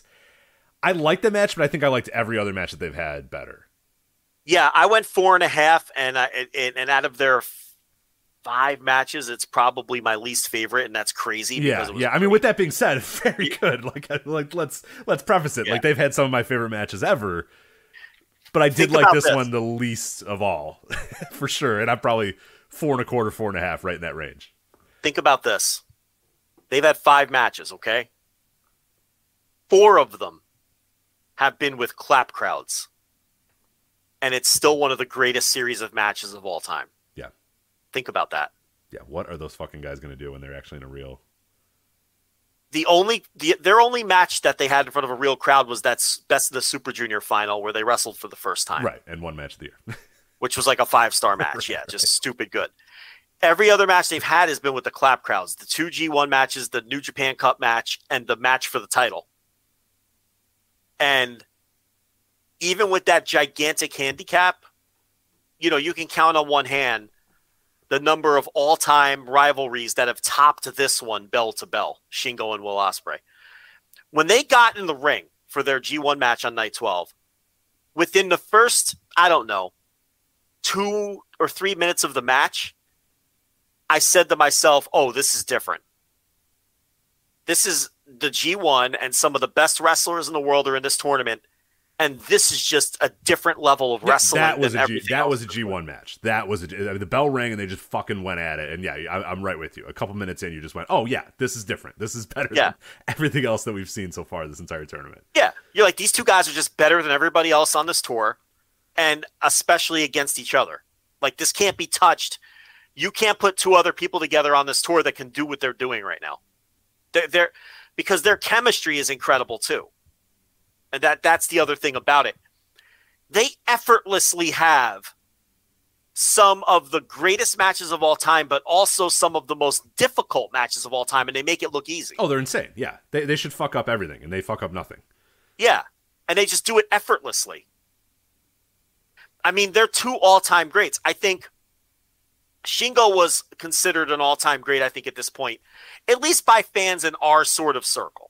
Right, like Shingo. Right, if you watch Dragon Gate, if you watch Dragon Gate USA, if you're familiar with, you know, some of his other work, yeah, you would already put him as. If you like, yeah, if you're into the high work rate style, or if you're a fucking smart, I think our pal Alan has Shingo as the greatest wrestler of all time, if I'm not mistaken. Like, he has him, that's true. Yeah, and I wouldn't disagree with that. So, you know, he has him. So, but the thing is, I think now it's time to start talking about Will Ospreay in that same kind of. Discussion. Oh, yeah. Yeah, yeah. I think he's an all-time great. I mean, I don't know how high I would put him, but this will now be 19, 20, 21, 22. It's certainly not a lock yet, but if he ends up being my overall wrestler of the year, that'll now be 4 years in a row where I thought he was the best wrestler in the world. And I don't know if there's any other wrestler historically who I thought was the best wrestler in the world for 4 years in a row. I don't know if I could say that. And look, he hasn't done it. Look, Mox, Takeshita. There's other people in this conversation this year. I don't think Ospreay's running away with it. I would say he's running away with it. For me personally, he's running away with it. Okay, yeah. So for you, he's running away with it. For me, he isn't yet. But he's definitely in the conversation, for sure. The thing about it is, I don't think his G1 has been like this blowaway G1. He really only has the one super match against Shingo. It also happens to be the best match in the tournament. I thought the ELP match was a low-level notebook match, and I don't know. I don't think I had anything else 4 stars or higher, but this is also a G1 where there isn't a lot of matches that are 4 stars or higher. So normally what I'm saying is by the G1, Will pulls away from the pack because he has 9 matches and 7 of them are great. Right. And this year he has 6 matches and 2 of them. Well, one is great and one is excellent in my view. I don't know where you stand on these. I'm just giving my opinion. So that's why I say he hasn't distanced himself from me. But he would probably still be my number one if I really look. But Mox is stalking him down. I mean, these bloodfests that this guy is having on TV every week, you know, on top of all the other ancillary stuff that he's done. I mean, and Takeshita. I mean, we talked about him before. Yeah. Absolutely, you know, and I'm sure I'm forgetting someone, but those are my 3. I mean, I saw some people in our Discord talking about Jericho the other day, and I'm like, you know, if you wanted to pitch me on a Jericho, I'm probably not going to vote it, but he's had a fucking great year. He's had a lot of good matches this year. You know, before Cody got hurt, but he hasn't had enough for me. And I know you didn't think of him as highly as I did. So he wouldn't have been there for you. But I thought the Seth Rollins series was phenomenal, but he just, now he's been hurt. Right. He's probably not going to have anything else the rest of the year. There's no one else in WWE, in my opinion, that is even worth discussing. Freakin' isn't up there for you? No, I mean, the WWE fans are saying it should be him, but they have to hang their hat on someone, and it's always him. Yeah, but every year it's always him. Outside of the Cody matches, I don't think much of his work at all. I mean, I don't. I mean, he hasn't been. He's a good wrestler, obviously. I just don't think. I think outside the Cody matches, Rollins hasn't really had a match where I've been blown away by his performance or the level of the match. Dragon Gate for me, there's no one. The Indies for me, Speedball. I'd throw him in there. Yeah, I was gonna say Speedball definitely deserves some consideration. So that's four guys for me that I'm considering. I'm trying to think AEW. I'd have to look at Danielson's year, but he missed a lot of time. Yeah, he missed a lot. He could still – there's time. There's obviously a tough time for him to pick it back up, but I do think it does hurt. So I got to look at Hangman's year and see if he has – but see, those guys, I don't think they have enough. They peak high, but I don't know that they have enough. Anyway, I don't know. This wasn't even really a topic, but anything else on the G1, or you want to squeeze these other topics in? I think that's it. Let's do some squeezing here. Real quick, I'll talk about Impact Wrestling, because I don't have a ton to talk about this. I wanted to end out with the Fyre Fest. Or actually, you know what? Let's do Fyre Fest since we're in Japan. Yeah. What did you see of the Fyre Festival? Watch the whole fucking show, man. Whole tournament. No, nobody could see the whole tournament. I think. Well, there's only one other that made tape. One other show that made tape. But yeah, I didn't watch that. But I did watch the entire show of the Fyre Festival Finals. Joe, we are a 0-1 podcast yet again. It's so glad to do it. And this was an interesting show because this show had cheering, sort of. All right, so this show happened on July 31st. Finally made tape. Finally were able to kind of figure out when Samurai TV kind of made the rounds. People were able to see it. And a lot of people said, hey, you should check this out because there's cheering in it. And there's definitely cheering in it. And it's very, very nice to see cheering back in wrestling. But I thought this was kind of funny. I don't know if you caught this too. The fans are still kind of clapping more than they're cheering. They're still kind of stuck. They don't know how to do it just yet. Like when a big spot happens or like obviously in the main event, they did cheer a lot, but a lot of the undercard stuff, they still kind of resorted right back to the clapping, and it's going to maybe take a while for them to realize, wait, we could just make noise again. Like, why do we we don't have to clap or stomp our feet. We could just yell again. So I think it's going to take a little bit longer for fans to kind of get used to that than we think. It's not going to be like just one day they said, all right, you guys can cheer, and everybody just started cheering all of a sudden one day. It's going to take a little bit, and I thought it was interesting to watch this show where it's slowly building up, where big spots were getting cheers, but a lot of the mundane stuff was still just getting claps.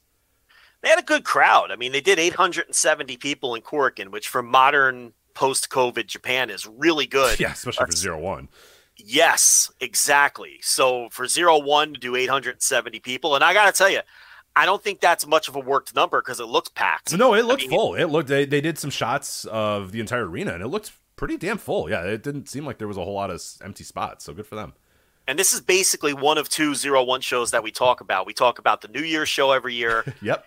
And we talk about the Fyre Festival final, and there's only 6 or 7 shows on tape all year, but these, and now and then we'll do a title match. If they have a title match that gets buzz, we'll parachute in and talk about it. But generally, we do these two shows. I gotta tell you, this was a very good top to bottom show. Did you watch it? Yeah, I liked it too. I liked the whole show. I when it was done, I was like, "Fuck! I wish I could watch more 0-1." I like it. I don't know why. Yeah. There's always something about 0-1 that just, I don't know. It just kind of clicks with me. Like, I don't know why, but when it's done, I'm always just like, fuck, I could watch more 0-1. I could definitely watch 0-1 all day. You know what else I like? The television cut, 90 minutes, you're in and out. Yeah. Oh, yeah, yeah. If you skipped the post-match Sekimoto victory stuff, and then there was like 10 minutes of commercials after that, like, and if you skipped the post-match comments after each, you were in and out in like 80 minutes. Right. I fucked up when I went to the file, because I initially got to the file, and I was like, you know what? I'm just going to watch the final.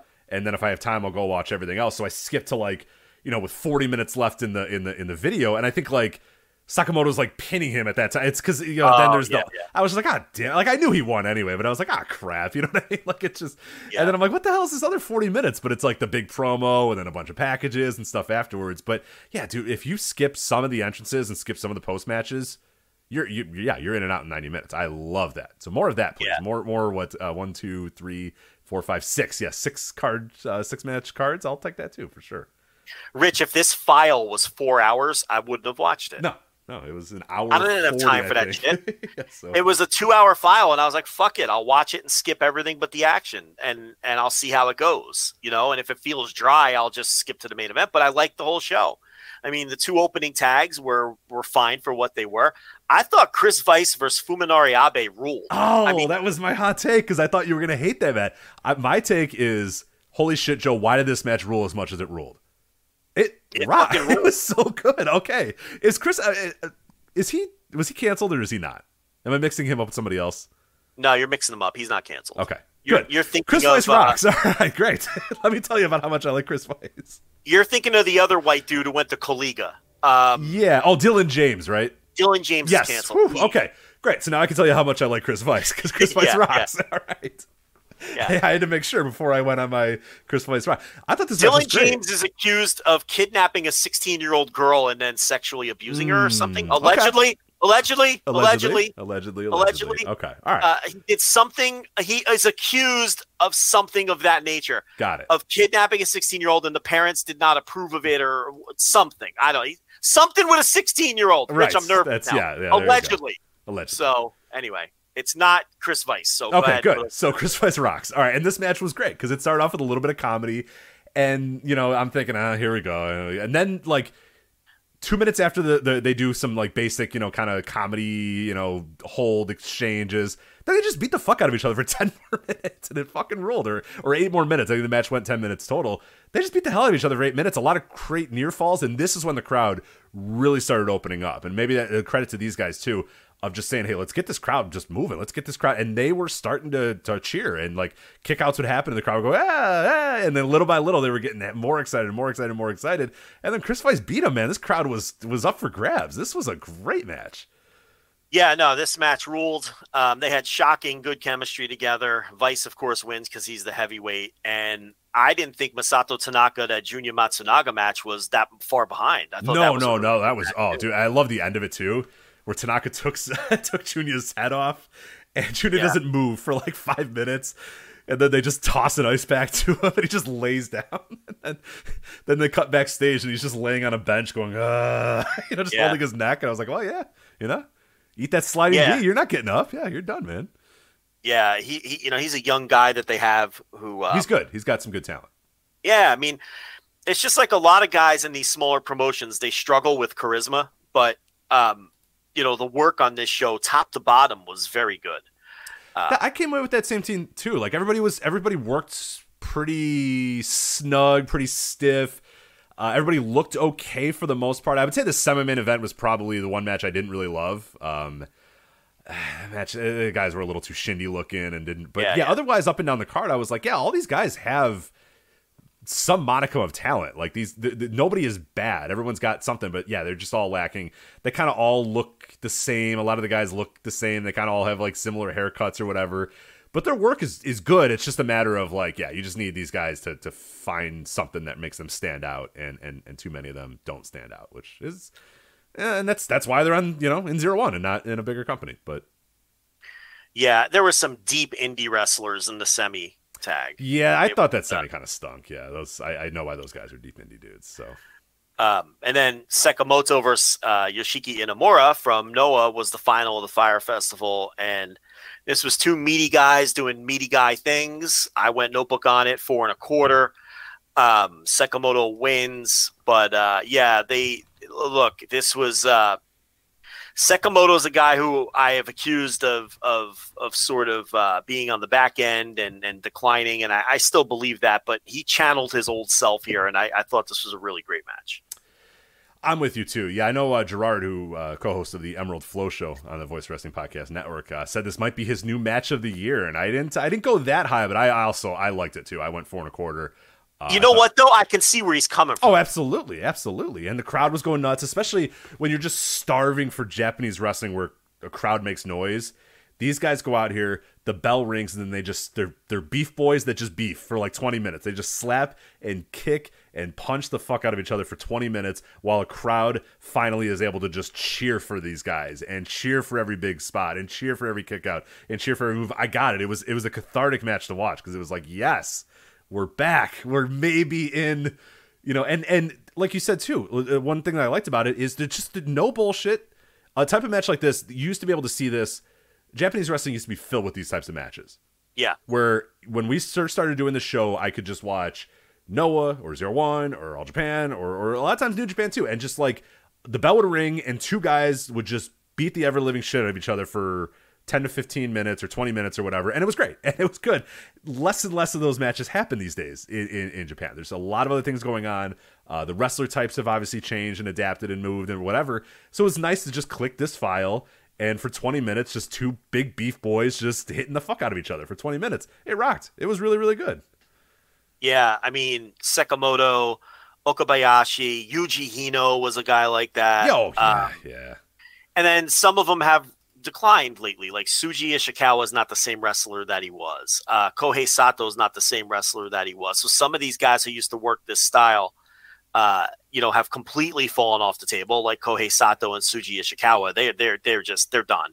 And then, you know, guys like Sekimoto have shown some decline. I haven't seen a Yuji Hino match in probably a year or two. Oh, yeah. I think yeah. Well, I think he works. Well, the problem is I think he works mostly for DDT, and I don't watch DDT. So I think that's so I think that's the thing with him. But yeah, no, these matches used to be, it's seemingly anyway, were more prevalent in, you know, a half a decade ago. But yeah, very enjoyable. And, you know, Sekimoto wins.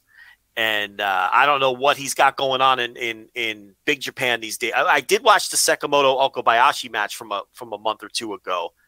And they channeled their old selves for that one. But I haven't paid attention to Big Japan since the beginning of the pandemic when we were doing it every week. So, because it's just such a depressing promotion to pay attention to. So it was good to see Sekimoto kind of maybe have one of his final great matches. Who knows, you know? But no, enjoyable show from top to bottom. And I guess we'll see 01 again on January 1st. I was going to say, I'd like to see more 01, but I won't. So I will see them again on January 1st. Watch that show as usual. So I'd like more to make tape, but more is not going to make tape. So. I'm wishing for something that's never going to happen. So, all right, two American topics to close us out here real quick. First off, Impact Wrestling is going to be in Chicago this weekend. Actually, Cicero, you know Cicero, Joe. You're well aware of Cicero, Illinois. Close enough to Chicago, right on the border there, right on the edge. Emergence is going to be on Friday. That is available on voicesofwrestling.com/fight if you want to watch the pay-per-view. I will be there live for that show. Your main event, Josh Alexander versus Alex Shelley for the Impact World title. Impact Knockouts World title match, Jordan Grace versus Mia Yim.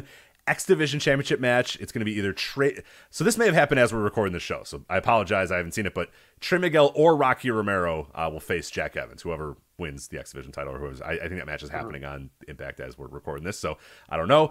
The big Honor No More versus Bullet Club match, Steve Macklin versus Sami Callihan, Bandito versus Rey Horus, Violent by Design versus Chris Sabin and Kushida, and then Taya Valkyrie and Rosemary versus VXT on the pre-show. But that's a pretty fun card. I'm looking forward to that. Bandito, Rey Horus sounds great. Honor No More versus Bullet Club. I think that's been a really, really cool story, so I'm into that. And then Alexander and Alex Shelley sounds fucking great to me. So I'm excited to check out that show. Oh, well, you'll have to talk about it next week. I will. I might do a written review on the on Flagship as well. We'll see. Either I'll wait till do the Flagship review of the Flagship on the next week's show, or possibly a written review. We'll see.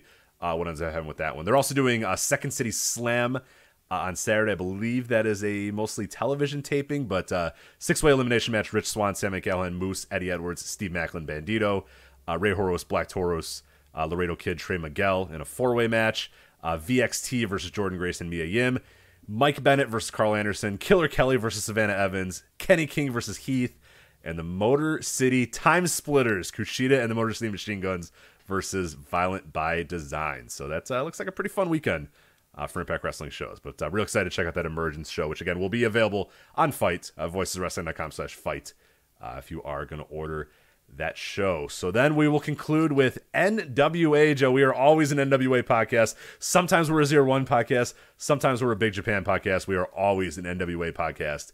And there's some juicy quotes from our boy at Billy. He did an interview at Fightful Select. Transcription I got from 411 Mania.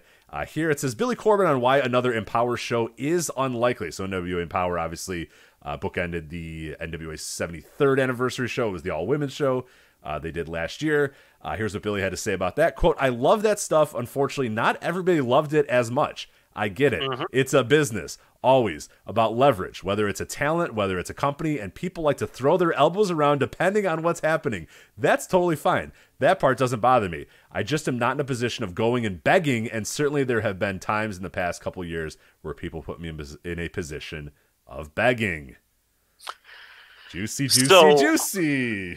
So a couple takeaways there. The question was, why aren't you doing the all-women's Empower show? And he says, I love it, but a lot of people don't love it as much. That certainly implies that they weren't thrilled with the business that it did last year. Yeah. I have more on that, but we're going to finish the quotes first. The second part of that is he feels like he's been bullied in some business situations in regards to that show last year. And I guess the next quote clarifies if you're questioning who he's talking about, I think you're gonna be able to figure it out here. Listen in with this next quote. So Billy Corgan on working with other wrestling promotions, not wanting to throw his weight around.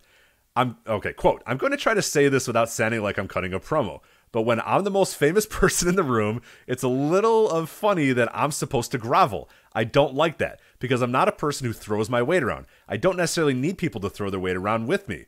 I like to think of us as partners in a particular moment until we find a good partnership. So when I feel that people have been good partners, like Scott D'Amore, who's been a good partner recently, I love it. I'm more than happy to bend over backwards to try to get Scott what he would need from our end of the street, and hopefully he can do the same. Unfortunately, that's not always been the case with everybody, and that's totally fine. Again, I don't have a problem with adversity, but it does get a little weird sometimes when it's just a who got the bigger dog on the block type stuff.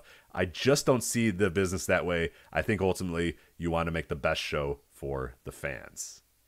So he references at the end who has the bigger dog on the block. Doesn't mention the person by name who he's had problems with. Now, if you've paid attention to anything Tony Khan has had to say, he has not been shy about saying that he, took on some of the financial responsibility for the Empower show. He's flat out said that show wouldn't have happened without him. Right. That's, he has said that. Stopped a press conference or stopped a, I think it was a post show, right? Or was it a post show? Or, no, it was one of those pre-show scrums, right? Yeah, it was a media call before a show and somebody questioned the women's booking again. And he went on this big rant. And part of the rant was, that Empower show NWA did wouldn't even have happened without me. I'm the one who did it. Yeah. Put the bill and all this other paid for some of the talent. Because a lot of his talent worked that show. So he has said directly that he has took on some of the financial, that show wouldn't happen without his financial backing or him paying his own talent, whatever he meant by that. And it's very clear that Corrigan is referring to Tony Khan. Yes, if you want to read between the lines there, Tony Khan is that. He's saying, when I have good partners, like Scott D'Amore, as he points out, like Scott D'Amore. Yeah. Scott's good. Scott's great. I love Scott. Scott's great. Doesn't mention the other names. Yeah, he's talking about Tony Khan there. So he's saying that Khan throws his weight around in the negotiations because AEW has the high ground. Right. They're the bigger dog. And Billy brings up a great point that, I'm the most famous person in the room. It's it's hard for me to get bossed. Right. Yeah, right. He's exactly. I'm fucking Billy Corrigan. You're not going to boss me around, man. I mean, and maybe he did that one time, but it does sound like Billy – not in a position to be bossed around another time. So that's also such a Corgan ego quote. Right. I'm the most famous guy in the room. Yeah, I'm going to try to say this without sounding like I'm cutting a promo, but when I'm the most famous person in the room, it's a little funny. You don't see me bullying people, even though I'm super famous and I'm Billy Corgan. That's such a Corgan thing to say. It's such a Corgan This is thing. Just pro wrestling, man. Now he's a pro wrestling promoter, so of course he would. But what's coming out of this is obviously the women's wrestling crowd is upset because there's not going to be an Empower show. But straight up, the guy said that he said it wasn't support. What was the first part of the first I love that again? Stuff. Unfortunately, not everybody loved it as much. I get it. Yeah, it's a business always about leverage, whether it's a talent, whether it's a company, whether it's... Then it gets into the other stuff. Right. But what he's saying is people didn't support the show. Right. And... it was reported at the time by The Observer that the show did 3,500 pay-per-view buys, okay? So I did a little work today and did some math. That's roughly So if you do, and people can do this with me, if you do 3,500 pay-per-view buys, and I believe the show was $25, that's $87,500. You do, let's do a 50% split, right? So that's usually the standard, right? So $87,500 divided by 2. This is all back of the envelope math, but that gives us $43,750. So let's work with a $44,000 gross on the pay-per-view. Okay. Sounds like a lot, right, Rich? $44,000 on gross. Pretty good. Here's the thing. Not bad, right? But I looked at the Empower show, which you remember was a back-to-back. It was actually a triple header. It was Empower, it was the anniversary pay-per-view, and then it was a television tape. Oh, right. Yeah. So the Empower show used 23 wrestlers that weren't used on the anniversary show. So in other words, in order to do the Empower pay-per-view, you have to book women's talent. NWA doesn't have a roster of 50 women. Okay, so they had to bring in 23 distinct talents that did not work the anniversary show the next night. There were 8 or 9 other people who worked both shows, but those are NWA wrestlers. So we're not going to count them because you're booking them either way. Okay, so throw them out. But for the 23 women that had to be booked to book the Empower show, let's estimate on the low end that it's going to cost you $1,000 per woman when you consider airfare, any other kind of trans, putting them up in a hotel. Yeah, hotel trans. And then, oh, by the way, you have to pay them to perform. Okay? I think $1,000 is a low estimate. You had international wrestling. You had Chick Tormenta come in from Mexico. You had, you guys can go look at the card. But let's just, for the sake of the math, say it's going to cost you $1,000 for each of the 23 women that you're booking to put together this show. That's $23,000 on the low end. So you take the $44,000 gross, you subtract the $23,000, and we're left with $21,000. Okay, so far that's our net. Again, Rich, probably sounds good, right? Probably sounds like a nice chunk of change to bring in $21,000. Not so fast. You think Mickey James put this show together and produced it and booked it for free? Out of the kindness of her heart, I'm sure. Okay, so you got to pay Mickey James. Yep. You got to put her in a hotel. Okay. Do you think that Gail Kim, Jazz, Medusa, and Lufisto, who Mickey James brought in to help produce the show, worked for free? Probably not. Did they need hotel rooms? Probably. Did they need trans? Probably. Did 2 of those women appear on camera and probably wanted to be paid as performers? Of course. So, so now our $21,000, which we estimated low on the cost of the 23 talents that you have to bring in to run this show. Now we have 5 high-priced people, because I'm sure they didn't work cheap either. Okay? I don't know. But again, let's keep the estimate low. Let's say you were able to get each of those 5 women, including Mickey James, who put the show together, for $1,000 each, which is preposterous when you consider the airfare alone was probably $1,000 for each of these people. But let's just say that you can get all 5 of them for $1,000 each, including airfare and hotel. Now that's $5,000 more off of your net. Now we're down to $16,000. The show used all-female referees to complete the gimmick. You have to pay those people. You have to fly them in. You have to give them airfare, hotel rooms, and everything else. So very quickly, and these were low estimates, Rich, it's very easy to see, let's take off for the referees. Let's just take off $1,000 total for the refs. Now we're down to $15,000, and in reality, we know it's way less than that. Because there's no way that you got Gail Kim, Jazz, Medusa, Lufisto, and Mickey James to work this show for $1,000 each, including trans and hotel. Okay? So realistically, but again, I'm estimating, I'm giving every single benefit of the doubt, and we're down to $15,000. Okay? This year, so hold that number in your head. $15,000. Let's say Billy made $15,000 on this show. And we know he didn't, because we know that Tony Khan paid for his own wrestlers because Billy couldn't afford to put the show on. But forget all that. Billy made $15,000 in this fantasy world that we're participating in here. Okay? Now, this year, instead of doing an Empower show, He's doing back-to-back anniversary shows. All right? Why? Because it's going to be his crew on both shows. You don't have to pay for 23 more plane tickets. You don't have to pay for 23 more hotel rooms. You don't have to pay 23 more people to work. He's got a lot of these people under contract, first of all, and they just work the shows because it's part of their deals. The others are working per date, but you're getting the same people to work both shows. It's much cheaper than bringing in a whole new crew of 23,000 people. Now, let's just say that Empower was the 3,500 buys was an incredible number, and you're probably, but Joe, that second anniversary show isn't going to do 3,500 buys. Well, how many do you think it'll do? What's a fair number, Rich? Is 1,500 a fair number if Empower did 3,500? You tell me what a fair number is. Yeah. Tell me what a fair, 1,000? What do you want me to do? So let's say that you think the second anniversary show, let's split the difference between 1,000 and 1,500. Let's say 1,250. Times $25. That's a $31,250 gross. Divided by 2, it's $15,625. The same amount of money that we're pretending they made on Empower, but we know they didn't make anything on Empower. So can people now understand why they're not doing Empower again? They could just do 2 anniversary shows with their existing crew, even if it does half the pay-per-view buys, and make the same amount of money. More money, realistically, because I was being generous on the Empower estimates, and we know that show didn't make money because Tony Khan had to pay for half of it. Yeah, Tony Khan said he had to pay half of it, and Billy just told you it didn't make money.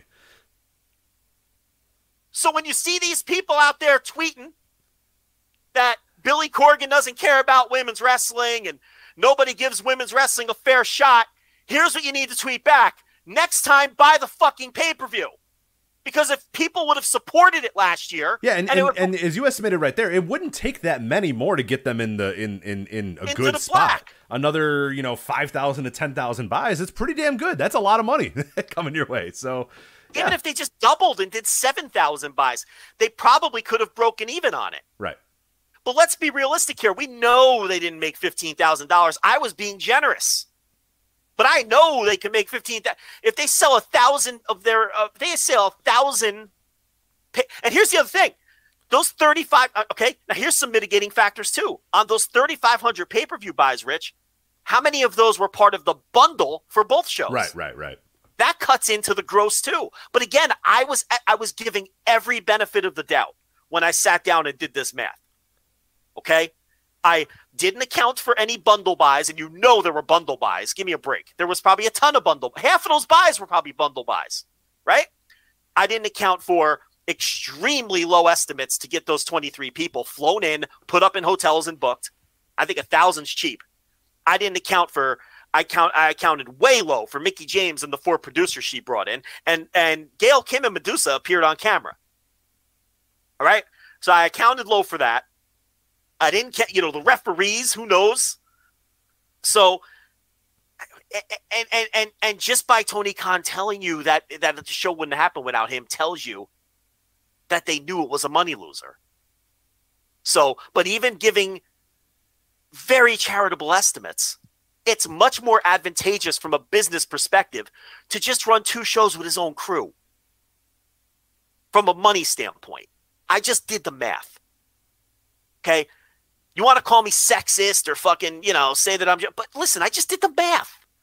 The numbers don't lie, as Scott Steiner once said. Okay? That's why they're not doing Empower again. And I have something, and that's the same reason WWE didn't do their all-women's pay-per-view. Yeah, that's weird how that never came back. And it's the same reason why Impact did a couple of them on fucking,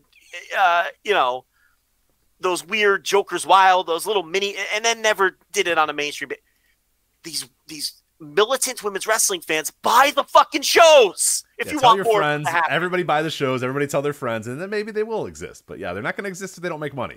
At the end of the day, it's a business that, yes, it's Billy Corgan, and he's got a lot of money, but he doesn't want to do this thing just to lose money. That's not the goal. Tony Khan has a lot of money, but he's not doing this thing to lose money. The people want to make money, and booking wrestling is hard.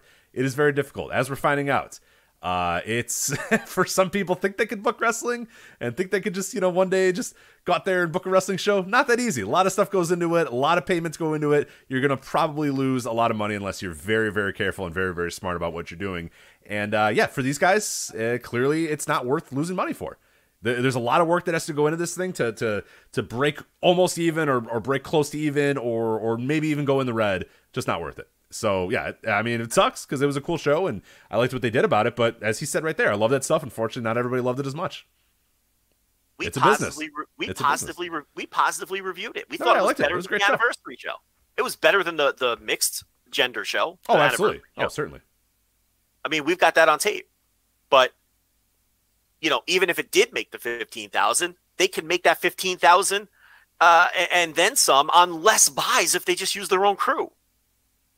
It's a no-brainer to just use your own crew 2 nights in a row instead of doing that again. And here's the other thing. It would do less buys this year because it wouldn't be the novelty that it was the year before.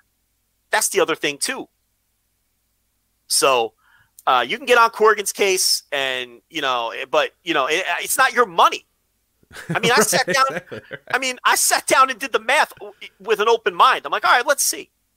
And it became very obvious. Oh, this shit didn't make a dime. Even though Tony Khan told us it didn't. I mean, and who knows what Khan is spinning in his day. There's obviously a fractured relationship there. They haven't worked together in a while, and maybe Khan's putting his own little spin. But I don't think Tony Khan stood there and lied to the media when he said he had to pay the wrestlers. And I assume he meant his own.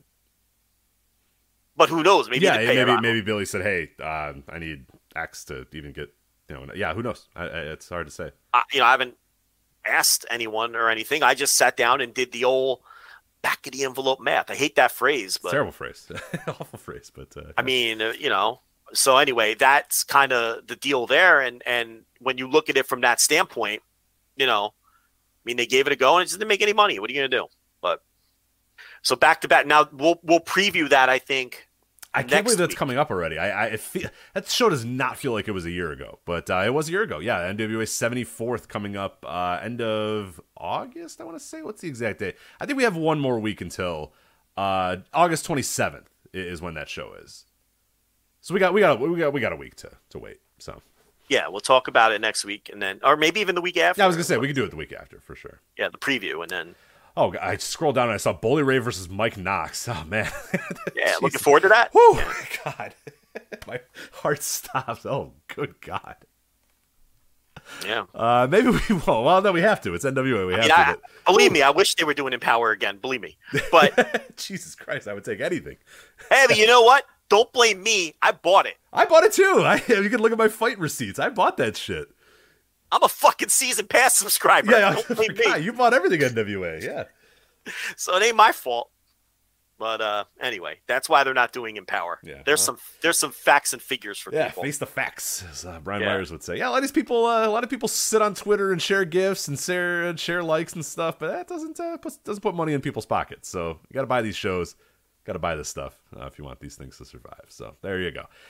And that has been the Flagship, which, by the way, flagshippatreon.com. Put some money in our pockets if you can. Flagshippatreon.com, $5, $10 tiers. All right, Voices of Wrestling Podcast Network. Make sure you subscribe to that as well. I've started to put links in all of these podcasts so you are aware of where to subscribe to these, the Flagship feed and the VOW Podcast Network feed. On every major podcast app, I have links now in the show notes. Also, wherever you get your podcasts, you can find us. Make sure you subscribe both the Flagship feed and the Voice of Wrestling Network feed, because there's great stuff on the Voice of Wrestling Podcast Network feed. And of course, you love the Flagship because you listen to this right now. And tell your friends, by the way, and review and do all the other good stuff. Let more people listen to the Flagship. That'd be good for us. Joe wants to get up on those rankings, and goddamn it, I want to too. So let's get on those rankings, get better, so that our enemies can lose yet again. So that is it for us. That is Joe. I'm Rich. We will talk to you next time on the Flagship Podcast. Take care.